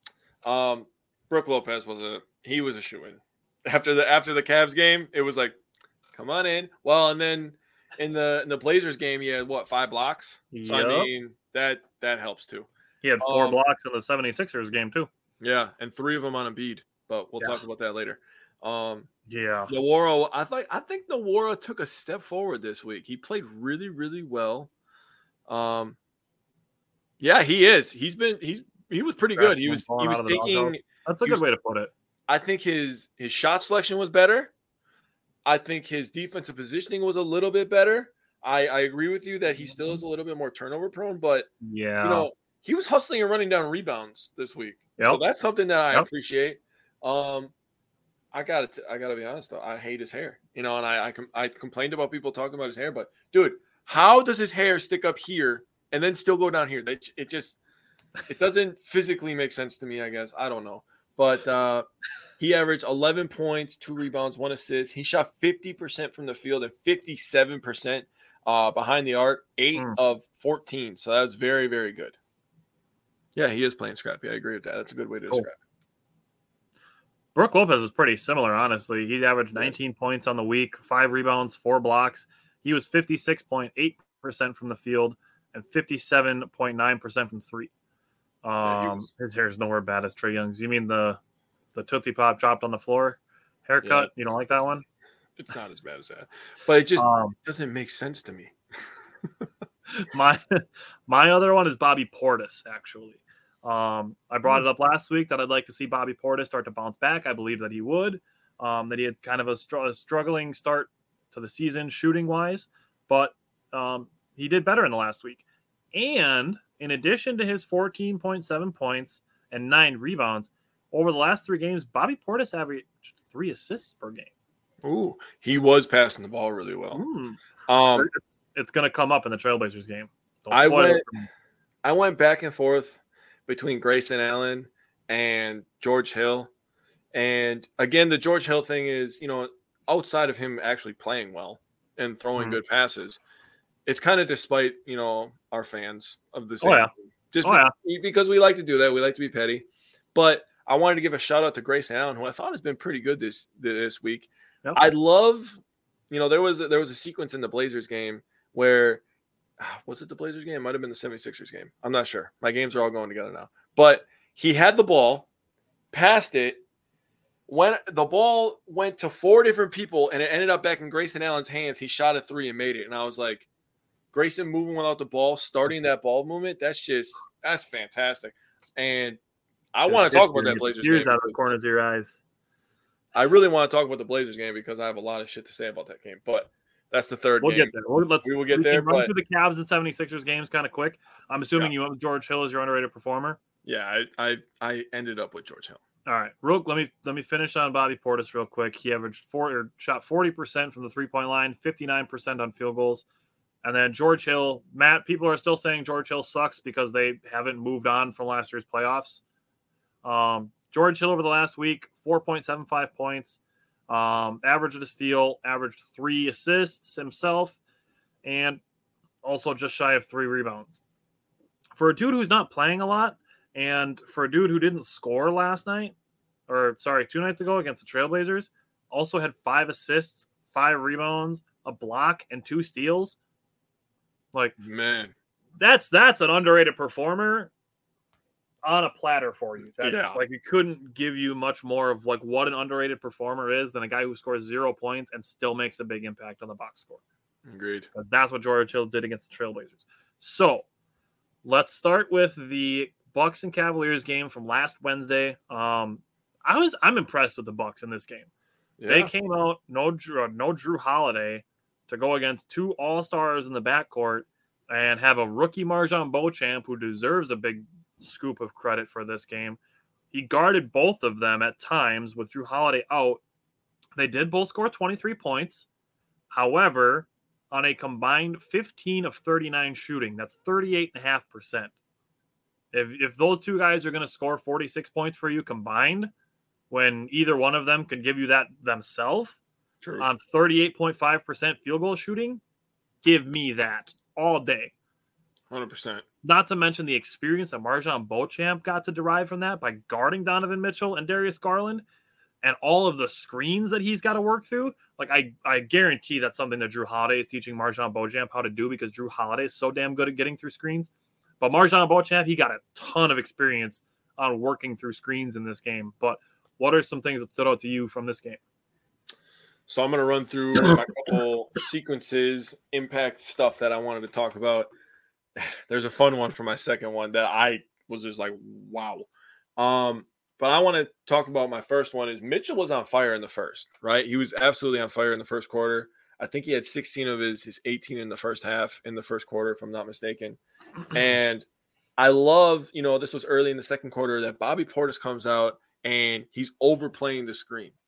And he's basically saying, like, Mitchell, we're not going to give you an easy catch. We're going to make you work to get this goddamn ball now because you're kicking our ass.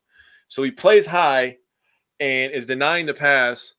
I don't remember the Cavs player. Just throws the ball without even looking because he's just like, oh, Donovan's over there. I'm just going to throw the ball. Yeah. Ends up getting the steal and the slam. And this is one of those plays where we talk about winning plays. This is a winning play because I feel like it set a defensive tone. And that is something that needed to happen in this game. Um, after Donovan Mitchell came back down to earth because he was apparently on a different planet in the first quarter, we ended up whooping their ass a little bit, in my opinion. I I'm mean, one, on that a little bit. I mean, one thirteen to ninety eight. I mean, we we kicked them around a little bit. I, I'm really I'm really glad you brought up that that defensive standard point. That's that's really good stuff to bring that up. Um, I'm going to talk about third quarters specifically a little bit later. But for mm-hmm. the Cavaliers to score 37 in the first quarter and only 38 in the entire second half, yeah. that's that's a great first half to second half adjustment, in my opinion. Yeah. So um that that's to before you before you go on your tangent here, that's for all the people that talk shit on Bud. That's all I'm gonna say. And and when it gets to the third quarter, you know, when we talk about like the week as a whole, um, it correlates well. So, but the other thing with this game for me, Brook Lopez, he looks so comfortable. Seeing him catching and he's he's like he's bouncy. He looks spry, like he's shooting with confidence. Um, he's got the bounce back in his step. He finished 10 of 13 and 7 of 9 on threes with three blocks in this game. Yeah, he was he was fucking whooping, bro. um Bobby Portis had another double double, 10 points and 11 rebounds. Um, fundamental failures from this game, total of 34. They missed 12 free throws. A lot of that, unfortunately, is on Giannis. Mm-hmm. Um, 16 points off turnovers. That's still something the Bucks. You know, I've been ever since we started this show. Turnovers is something I want to see the Bucks bring down. Mm-hmm. Six second chance points. That's six. That's fantastic mm-hmm. to only allow six second chance points. Mm-hmm. That is perfect. Um, what's the other thing that stood out to you from this game before I kind of run through a couple other things? Um, so my next play was an alley oop, and when you say alley oop, that's your guy. That's your guy. You're thinking Giannis, right? And rightfully so. But this one was the Jordan Nwora, who was From George freaking, Hill. He was hooping in this game, by the way, bro. All right, real quick on your point of this alley oop. George Hill, like he did this, he's like slapped and stripped the ball away. Mm-hmm. That's, bro, like, that's just great awareness by George Hill, and then obviously yeah. Honestly, Carter's really good at that too for a smaller guy. Oh yeah, attacking he's got the ball really, really down. Oh yeah, yeah, he's got really good hands. So don't don't bring the ball down. And then you got Giannis in there and Brooks. I mean, yeah, don't bring the ball up either. Don't bring the ball up or down. Literally, when you get in the paint, if you bring the ball down, that's the point of no return against Milwaukee. I'm just going to yeah. declare that right now because yep. you're either getting slapped out by a guard or you're getting blocked by one or of you're trying, or you're trying to throw a ball over a forest of trees. Right. so, uh, yeah, this play, the ball gets knocked out. Carter gets it, gives it back to Hill, and Hill finds streaking Nwora for a lob. And when I tell you that I jumped up from my couch, I said, "Holy shit, bro! I didn't know he could do that shit." I literally said that. I said, I know he could do that shit. He just catches that shit and throws it down. I was hyped, bro. And I want to say that court was fucking beautiful with those mm. jerseys, man. Oh yeah. That was beautiful. Like the blue it I can't say enough good things, but it was beautiful, dude. Honestly, I was like I was impressed. Um, I do. Le- I am gonna miss the black court with the Bucks logo in the paint though, because I'm pretty yeah. sure they're gonna get rid of that. But they might bring it back for the statement edition jerseys, the the black with the antlers. That would be Maybe. sick. I do love. I don't that. know how many alternate but, courts they're going to hold on to, but I mean, they already got it made, so why not? Eh, Um, but the blue core with the blue jerseys, I was nice. like, "Ooh, boy, we on fire today!" And Jordan Nwora, he he took the look good, feel good, play good shit to a whole nother level. mm, 21. He was five and nine from three, a steal and a block. I mean, sheesh. And one lob. I literally did not know that he could do that. I thought he did not go inside the three point line. he, I I mean I he did, but he's he's got floater game is what it is. True. So he never he's never going to the to the paint looking to dunk on somebody. He's looking for floater game. Bro, he yammed that shit, and I was just hype as fuck. I was like, oh my goodness. Um, so the other couple things I want to throw out: Jevon Carter, eleven points, four rebounds, eight assists, Mm-hmm. a steal, and two blocks. George Hill, seven points, three rebounds, three assists. Serge Ibaka, nine points and four rebounds. We got two Serge Ibaka dunks in this game. Yeah, we did. he pump faked the three point line, drove straight to the rim and threw it down. It's like, damn, we got the young version of Serge Ibaka too. Sweet. he, play, he plays hard yet, so I respect Right. that about him. For, for Serge Ibaka to give you nine points and four rebounds, and George Hill to give you seven, three, and three from the eighth, ninth, tenth ish rotation guys on your bench, like, give me all that every day. Agreed. Um, and then I just want to give a real quick Mike Budenholzer credit. Cleveland cut the lead to 100 to 91 with seven minutes and 20 seconds left. The Bucks had been up 17 at one point in the fourth quarter. Seven minutes, 20 seconds left. Budenholzer calls timeout. Cleveland only scores seven points for the rest of the game. Whew. Seven points over the last seven minutes and 20 seconds. And we were getting worried. Why you, that's why you wait till the game's over. exactly. that's Basketball's a game of runs. Cleveland did not go on another run after that. Exactly. All right. So let's get into the 76ers game. Uh, weird game. So the Bucks missed 13 free throws, which again is a lot on Giannis. Um, Yep. Again, only six second chance points and only eight points off turnovers for a total of 27. So the Bucks played pretty fundamentally sound in this game, but this game is a game of efficiency. So field goal percentages Milwaukee 45.6, Philadelphia 51.3 three point percentages Milwaukee 33.3, Philadelphia 46.4. Free throw mm-hmm. percentage Milwaukee 38, Philadelphia 65. So the Bucks played fundamentally, but not efficiently. What stood out to you in this game? So this ended up being one of those games. Okay, before I get into it, I got to talk about this in my notes.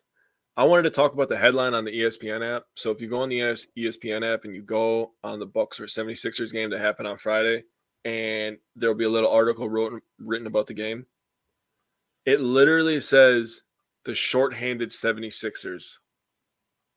And I, I didn't read the rest of it, but I was like, why the fuck are they the only ones shorthanded? We're not shorthanded? Yeah.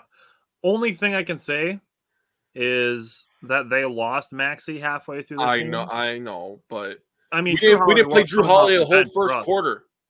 Jrue Holiday only played three quarters in this game. Technically, we don't have our second best uh-huh. player. It just makes me mad that they're shorthanded. Well, it's we it's, oh, yeah, it's all narrative. So that bothered me. I'm just gonna say that. That's Um, the probably like the third or fourth thing that bothered me about this game. And then you get into this ended up being one of those games where Joel Embiid started making jump shots in the fourth quarter, and it's just like, all right, if if that's the shot we're giving up, and people are going to complain about how Brook is guarding him, but Brook is protecting the paint, and Embiid is definitely a guy that can control a game by getting into the paint and getting you into into you know foul trouble or finishing at the rim or both, right? So to hold him out of the paint and make him make jumper, if he makes those, it is what it is. You live with it. I on that point, like I have this written down as well. The Bucks are usually really good at keeping Embiid farther out. They usually keep him on the three point line. That's where I live with Joel Embiid. When you get him two, three steps inside of that and you're giving him mid range, that's where I'm like, all right, we got to get a little bit closer to him. I agree with that.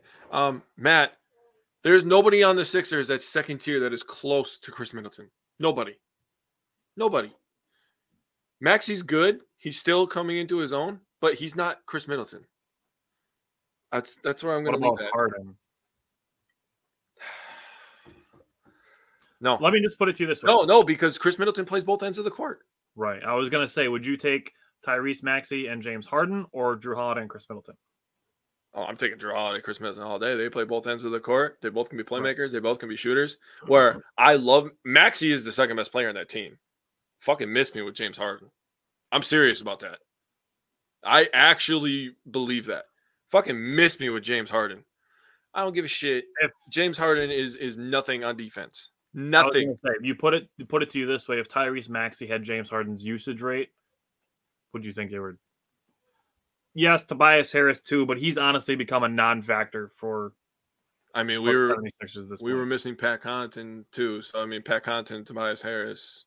I mean, the money doesn't add up, but for what for Right. what Pat does for our team, shooting shots, getting extra possessions, and allowing us to play a, a lot of variations of lineups, pretty fucking important. Same thing with what Tobias Harris basically does for the 76ers. He allows you to play a lot of different lineups and spreads the floor, but he's just paid a bazillion Harris. dollars.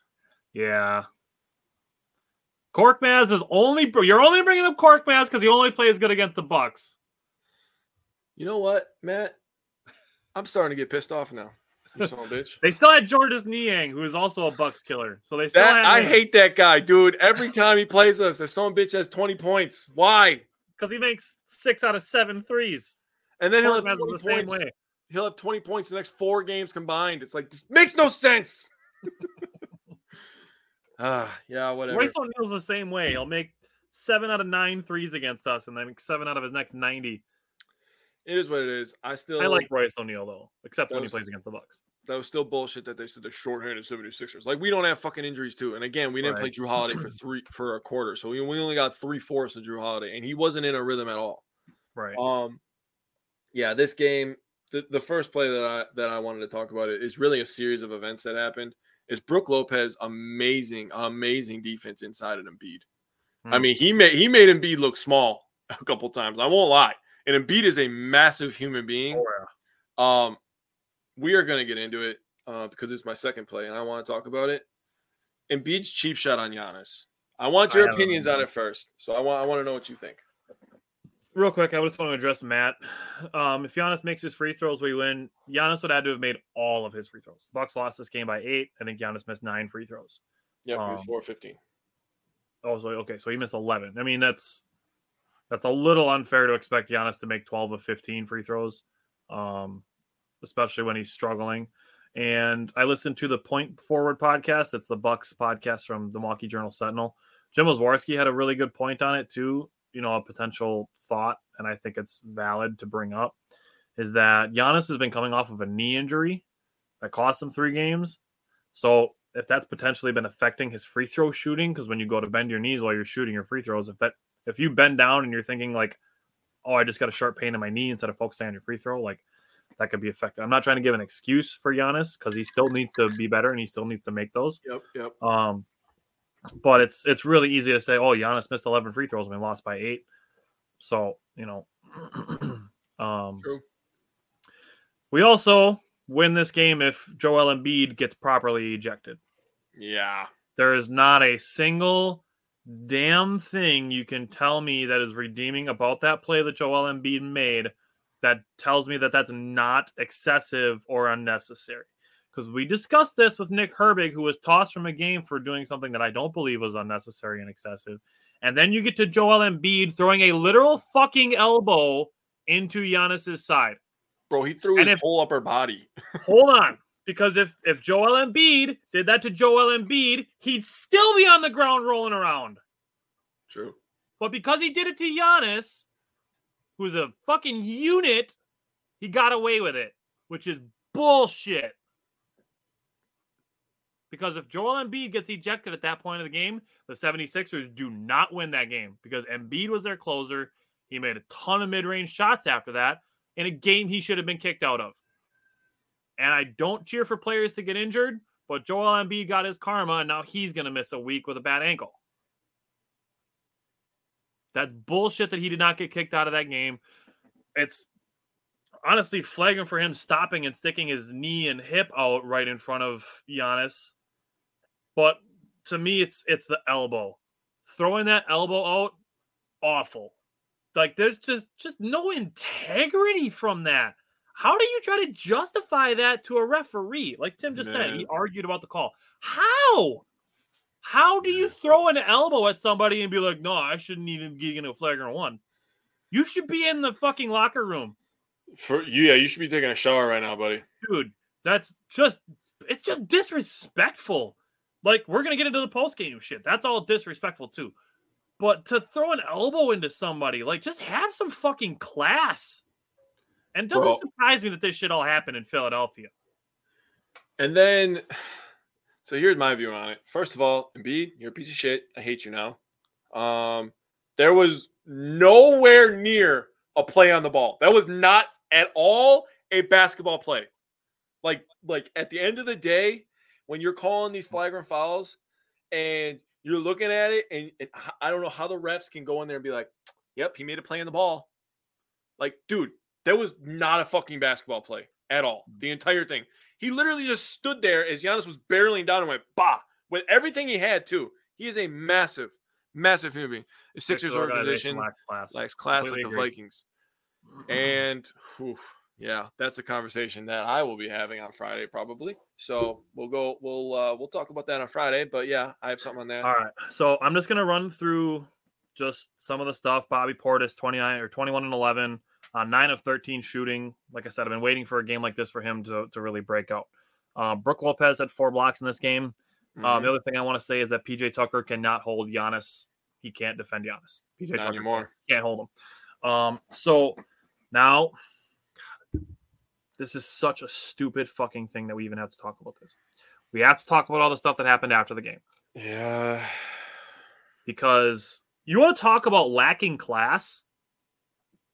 Philadelphia, be better. Just be better. The the fact that Montrezl Harrell literally came out to take Giannis's ball away, and then Giannis had to go find a different ball, and like the the arena staff went to start doing whatever they were doing. People were like, "Oh, they're taking down the court." It's like, why do they need a ladder in front of the hoop then? So there's that. And then like, oh, people just want to get the arena done and go home. It's like there's still fans on the sideline. Who are you telling all the arena people are gonna leave Man. before the fans are gone?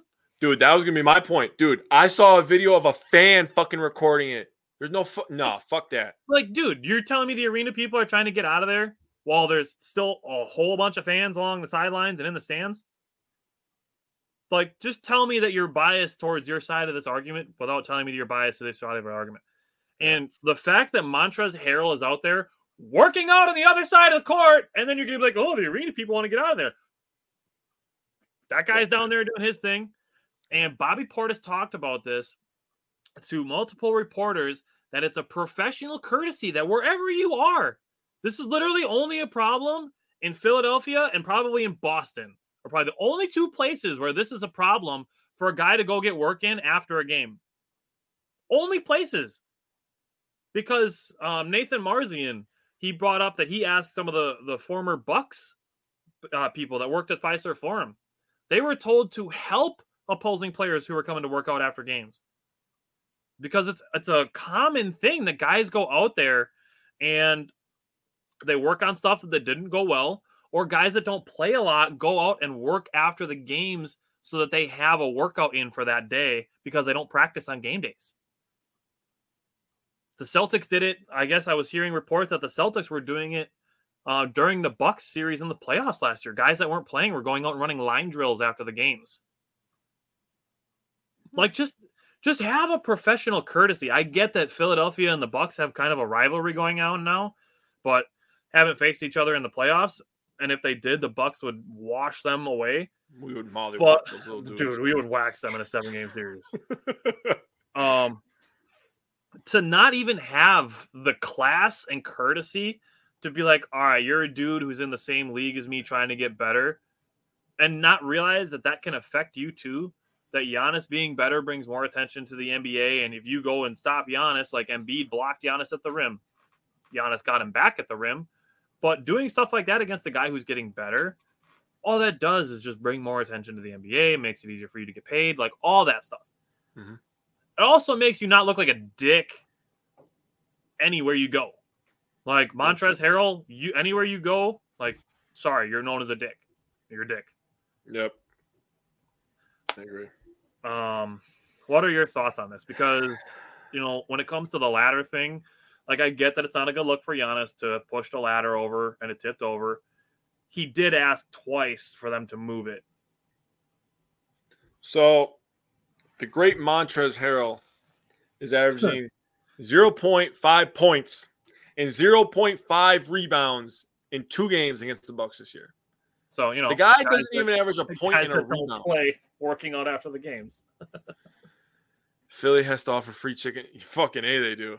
Um, Giannis, hey, and Giannis is a man of the people. He gave them free chicken twice now. So I'll just say that. Um, Montrezl Harrell wanted to talk about respect. Uh, he made a tweet talking about respect. And the thing that really makes me mad about that is he went out there and he ba- and like Giannis said, he basically bullied him to get off of that hoop. Took his Yep. basketball, made the 76ers employee tell him like "Ah, there's nothing I can do, it's out of my hands. Giannis went and got another basketball. So Yep. now he still has two. So he can get he can have continuous shots. I get it. But then the workers are in the way. And he asked nicely, and I'm I'm sure it wasn't as nice as I'm saying, but he was like, Hey, I'm trying to shoot free throws here. Can Yeah, get that out of he, he, you could see him go like this a couple times. Like Yeah, and then he, he even moves the ladder one time. For that guy to have the balls to move that ladder in front of Giannis out of the Kumbo again, okay, maybe I should. Maybe his brain is as big as, as as a nut because Jesus Christ, how stupid are you? All he wanted to do was shoot free throws. And this is the point. The last point I'm going to make about this is Montrezl Harrell, like I said, wanted to talk about respect, but then when he's talking to Thanasis, and Thanasis is not being uh, over the top or excitable at all confrontational. That's the word I was looking for. Thank you very much, my smart friend. Yep. For him to be like, "Oh, I'll beat your ass. Fuck around and find out." And then It's do like, this. you want to talk about respect, and do want- and wave him off twice. dude? I'm telling you right now, if the Antetokounmpos would have teamed up, they would have whooped his ass. Bro, I think Thanasis straight up over Montrezl Harrell. I know, but you know both brothers are getting in on it. I think Thanasis too, but you know, you know if Thanasis is in it or if Giannis is in it, the other one's coming. That's how they're gonna Bobby be. Portis was talking about it too. He's like, I wish I was in the game when Embiid threw that elbow. bro. And then and then oh man, dude, this team doesn't take shit, bro. We got Bobby, right? Like, and then we got we got Serge Ibaka who was mixing it up this week. I mean, come on, man. I- all I'm saying is let's get into a scrap fight with the Bucks because we'll whoop your ass, And still be classier than you at the end of the day. man. I just can't believe that he was the one talking about respect. You know? he deleted that tweet too. Did you see that? Yeah, I he did. made that post about respect or whatever, and then he deleted the tweet. Yeah, because he's a bitch because he knows that he can't stand on that shit. That's right. Right. All right. Anything else you want to say about 76ers game? I hope that we play them in the second round so that we can have two easy rounds in a row. Because if we get the Bulls in the I, first I love round, a playoff series against the 76ers. oh, They are not deep enough to mess with the Bucks, and Embiid is not built for a seven game series against the same team. bro, you if Embiid, Harden, that and that flopping shit does not work in the playoffs. it definitely doesn't. So if he if he's gonna do that flopping shit and get owned by Brook Lopez for I don't know maybe five games, I'll say I'll- that would be If, must if Embiid and Brook Lopez are say to cancel each other out, and then you're looking at the big three versus James Harden and Tyrese Maxey. Good luck And you getting know- that series to five. You know what? When we were talking before and I was talking about injuries, I honestly didn't even consider James Harden. And I know that he's had some really good games for them, but I just don't respect I have zero respect for his game. I just don't respect I agree. You know, you know that already about me. I just I don't. So to I don't think he's on Khris's level. I really don't. I mean, he's a good playmaker and he can make some shots, but he doesn't play defense and he's not willing to give to the team, you know? Here's here's here's what I'll say about James Harden. His name is now bigger than his game. Yeah, he's definitely become one of those guys. for his last three ish years in Houston and for a chunk of his time in Brooklyn, his game was still bigger than his name. And the end of his tenure in Brooklyn and everything he's done in Philly so far, his name is bigger than his game. I agree with that. All right. Let's go to Monday's game, Bucks and Blazers. We get back on a winning, um, a winning level. Um, only nine missed free throws in this game. It's a little bit better. Only nine second chance points for for the Trailblazers. Twenty points off turnovers. That's mm, turnovers got to come down. That's 38 fundamental failures. It's the points off turnovers the one that really skewed it. But mm. Pat Connaughton is back against his former team. So let's talk about the Bucks and the Trailblazers. Yeah. So the first thing I wanted to talk about, because me and you were texting during this game, is the ball movement was fucking. Mm, mm, mm. It was, mm, you know, mm. and everybody was moving the ball. Everybody was touching it. Everybody was engaged. People are cutting. People are getting dunks. This was a fucking phenomenal, fun game to watch mm. um, the entire time. Um, the Bucks shot 55% in this game, and that is all predicated on the ball movement, in my opinion.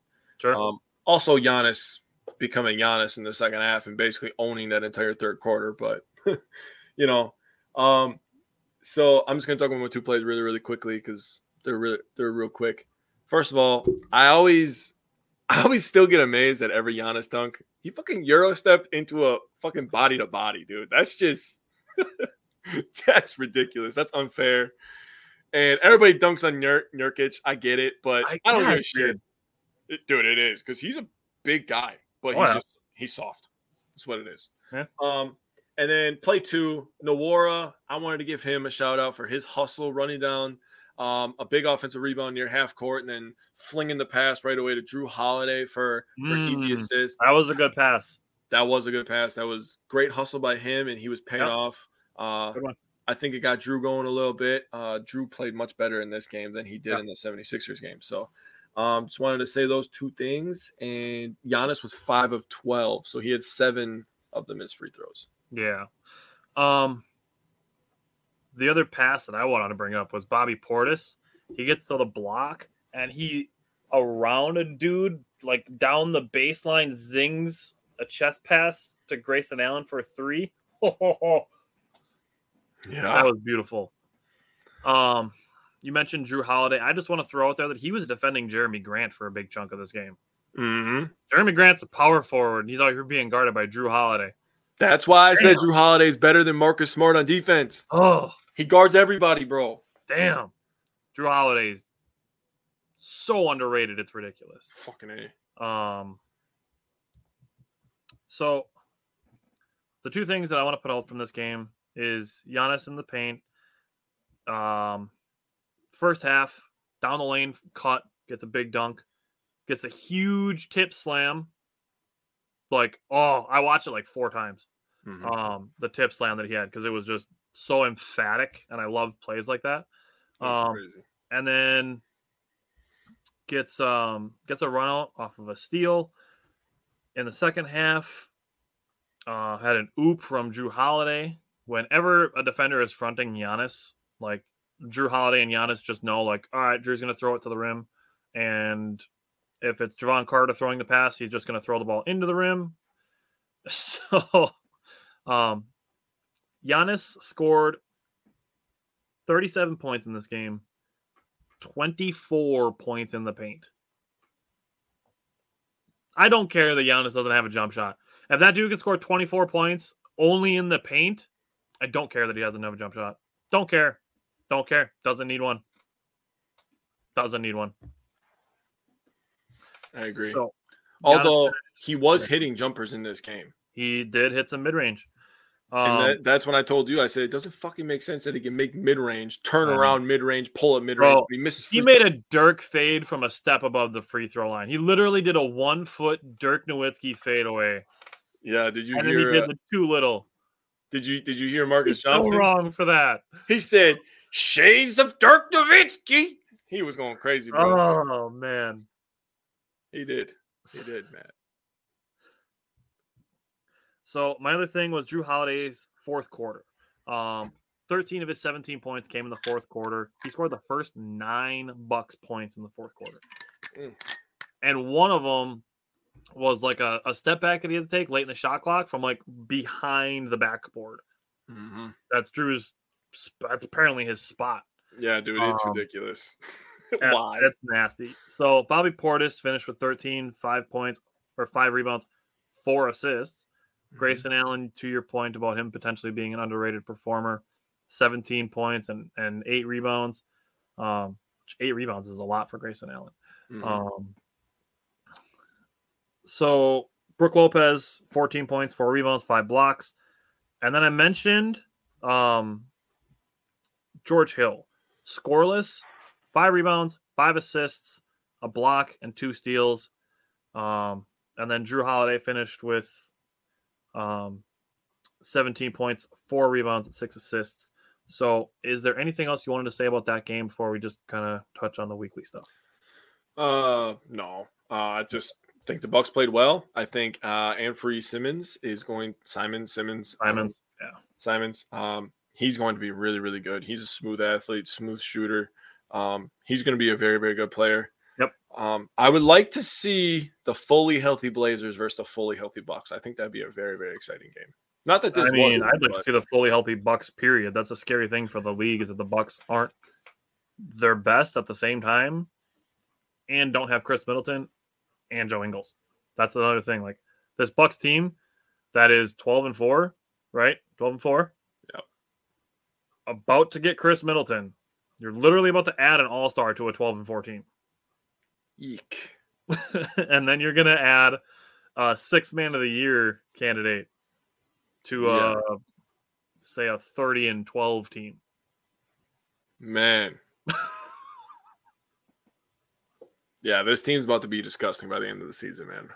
Yeah. So what are what are some things that stood out to you on the week as a whole? And then I will give a couple and we'll talk about what's coming up.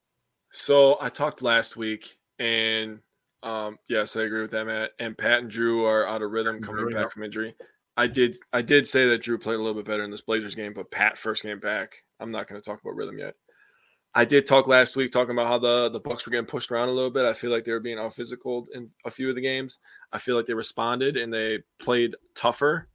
Um, I still love Brook Lopez. Um, I missed this Brook Lopez. I think I've Mm. come to realization that I missed him. And we talk all the time about appreciating things while we have it. I don't think I appreciated Brook Lopez enough when he was hitting 187 threes in a season, which is still third most in Bucks history. Um, I didn't appreciate him enough, and I'm going to appreciate him now. So I just wanted to give a shout out to my man Brook. That's good stuff. Um, for me, two things stood out. One of them was the third quarter, and the other one was defense. So third quarter in these games, 18 against Cleveland, they get a W. Like I said, they only scored 38 points in the second half, which is just fantastic. Yep. Um, Philadelphia scores 34 in the third quarter. Philadelphia wins that game. And then 18 again against Portland, and the Bucks win that game. So the Bucks only allowed 18 points in two of the three third quarters that they played last week, um, and coincidentally got wins in both of them. Um, and then defense. Are you ready for some juicy stats? Yes. All right. So the Bucks defense. Let's get into this. Bucks are third in blocks per game, six and a half. Brook is still leading the way. He's now second in the NBA per game. Uh, Myles Turner has only played 11 games, and he's got 33 blocks. But Brook Lopez has 44 blocks, and is averaging 2.75 blocks per game. The Hmm. Bucks are fifth in defensive rebounding percentage. The Bucks are fourth in opponent points per game.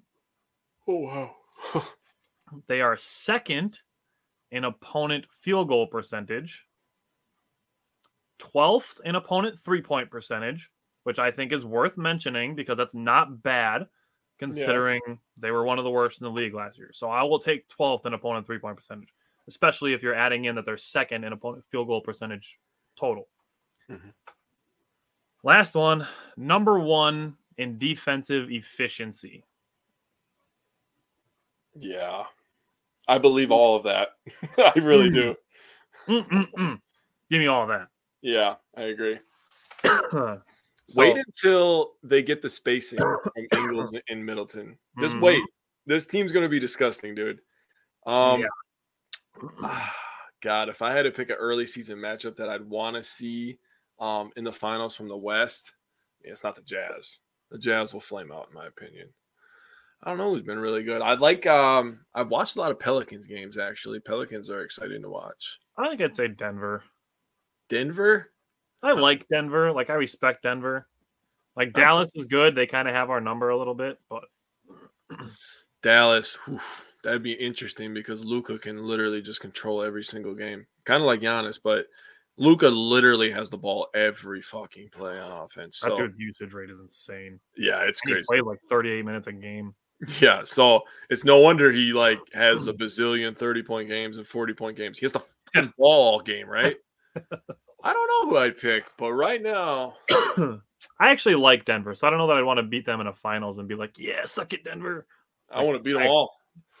Oh, if I had to pick somebody I want to beat, definitely the Warriors because people were saying that we wouldn't have beat the Warriors last year. That's I fair. think I think I'd love to beat the Clippers. Clippers is a good one. I'd love to beat the Clippers just because people are like, "Oh, the Clippers." Ugh. It's like, yes, they're fantastic bro, on paper. bro, and how uninspiring are their fucking alternate jerseys? They're like black. They're like black with a line, and then they're like black with a squiggly side. Like what? dude like the like the bulls city edition uniforms Yeah. it's uh-huh. like yeah don't don't tell anybody we just grabbed bulls uniforms from 2006 and we're like here right? sir there's nothing creative about that i don't care Dude, the bull yeah, the Bulls are bad. That's a bad one. all right anything else you want to throw out about the bucks Nah. Talking about the Bulls, we get to whoop that ass tonight. yeah so we get to watch the bulls lose to the bucks tonight um the bucks play cleveland on friday and they play dallas on monday so i kind of just mentioned dallas but for those games they're all at home so because of that reason um i will say the bucks go 3 and 0 in their next three games God. I don't want to count out Luka. We're beating the Bulls tonight, so I know that's Yeah. happening. Yep. I'll say, you know, I'll say 3 0. I'll say 3 0. I'm with it. If we're i'm going to tell you this now when we play at dallas i'm picking dallas to win unless luka's out but I will see. I don't know. I'm gonna wait till that time. I'm not.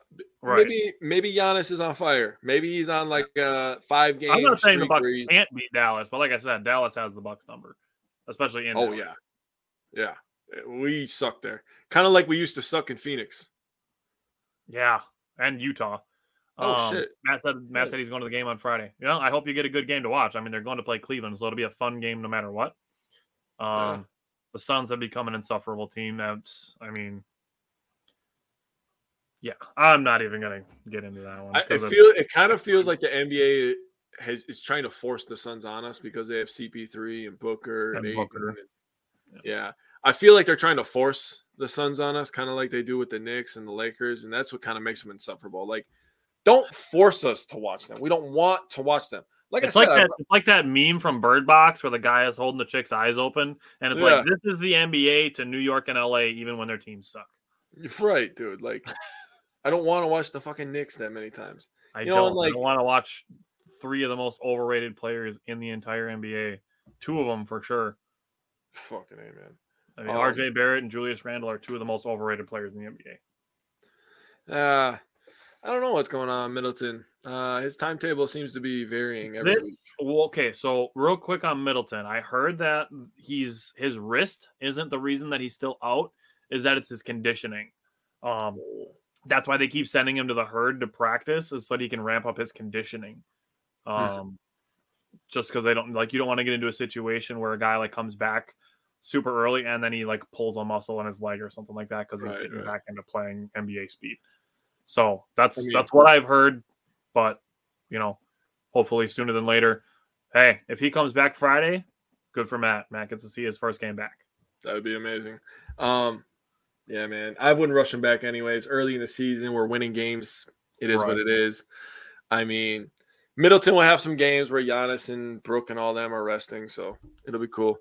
Packers versus Rams tickets still available. Tyler's already got some, I'm already going. Yep, that's gonna be uh, my wife's first Packer game actually. So and Tim, I'm sorry to say, but I'm not paying money to sit all the way up top. So if you were if Um, your seats were a little bit lower, okay, Matt heard that too. So I'm not crazy for hearing that. Um, doesn't make me feel better about wanting to see him play. Hey, we want to see him play too, especially after seeing Pat come back. And it's like, oh, it just feels good to see Pat on the floor. uh Like, I want to see Middleton back on the floor. I love watching him play. I love watching his jump shot.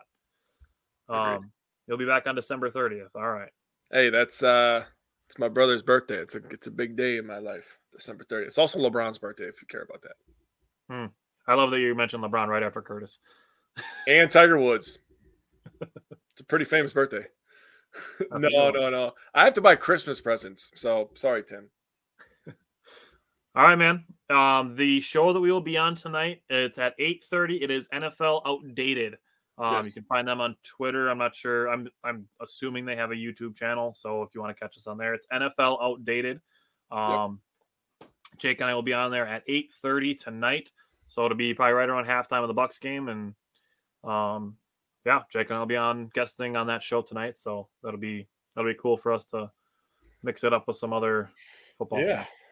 I'll have to put on a different shirt. I know. I was thinking about that too. It's like, do I just leave my Buck stuff on, or do I change into Packer stuff? I'll probably just throw a Packers hoodie on. And fucking call I'll, it. I'll just switch hats. I have a Packer somewhere. All right, man. I will see you in a few hours. Yes. All right. Thanks everybody for watching and commenting along as always, and for ratioing negative people because that makes us happy. Also, Matt, I missed you. Tim, see you later. Hey, Matt, last week, um, his comments were hidden, so he was commenting along on the whole show, and he's like, "Are you guys ignoring me?" And I'm like, Matt, we wouldn't ignore you. We know you watch the show. So like all of his all of his comments started showing up in like the replay. Yeah, the I was like, where, where has Matt been, man? I was wondering. I was like, this, he was here, but he, he was commenting in the shadows, so we couldn't see him. But like Batman. all right. See you guys later. Later. This is the story of the one. As a maintenance engineer, he hears things differently.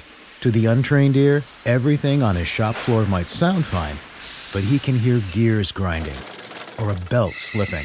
So he steps in to fix the problem at hand before it gets out of hand. And he knows Grainger's got the right product he needs to get the job done, which is music to his ears.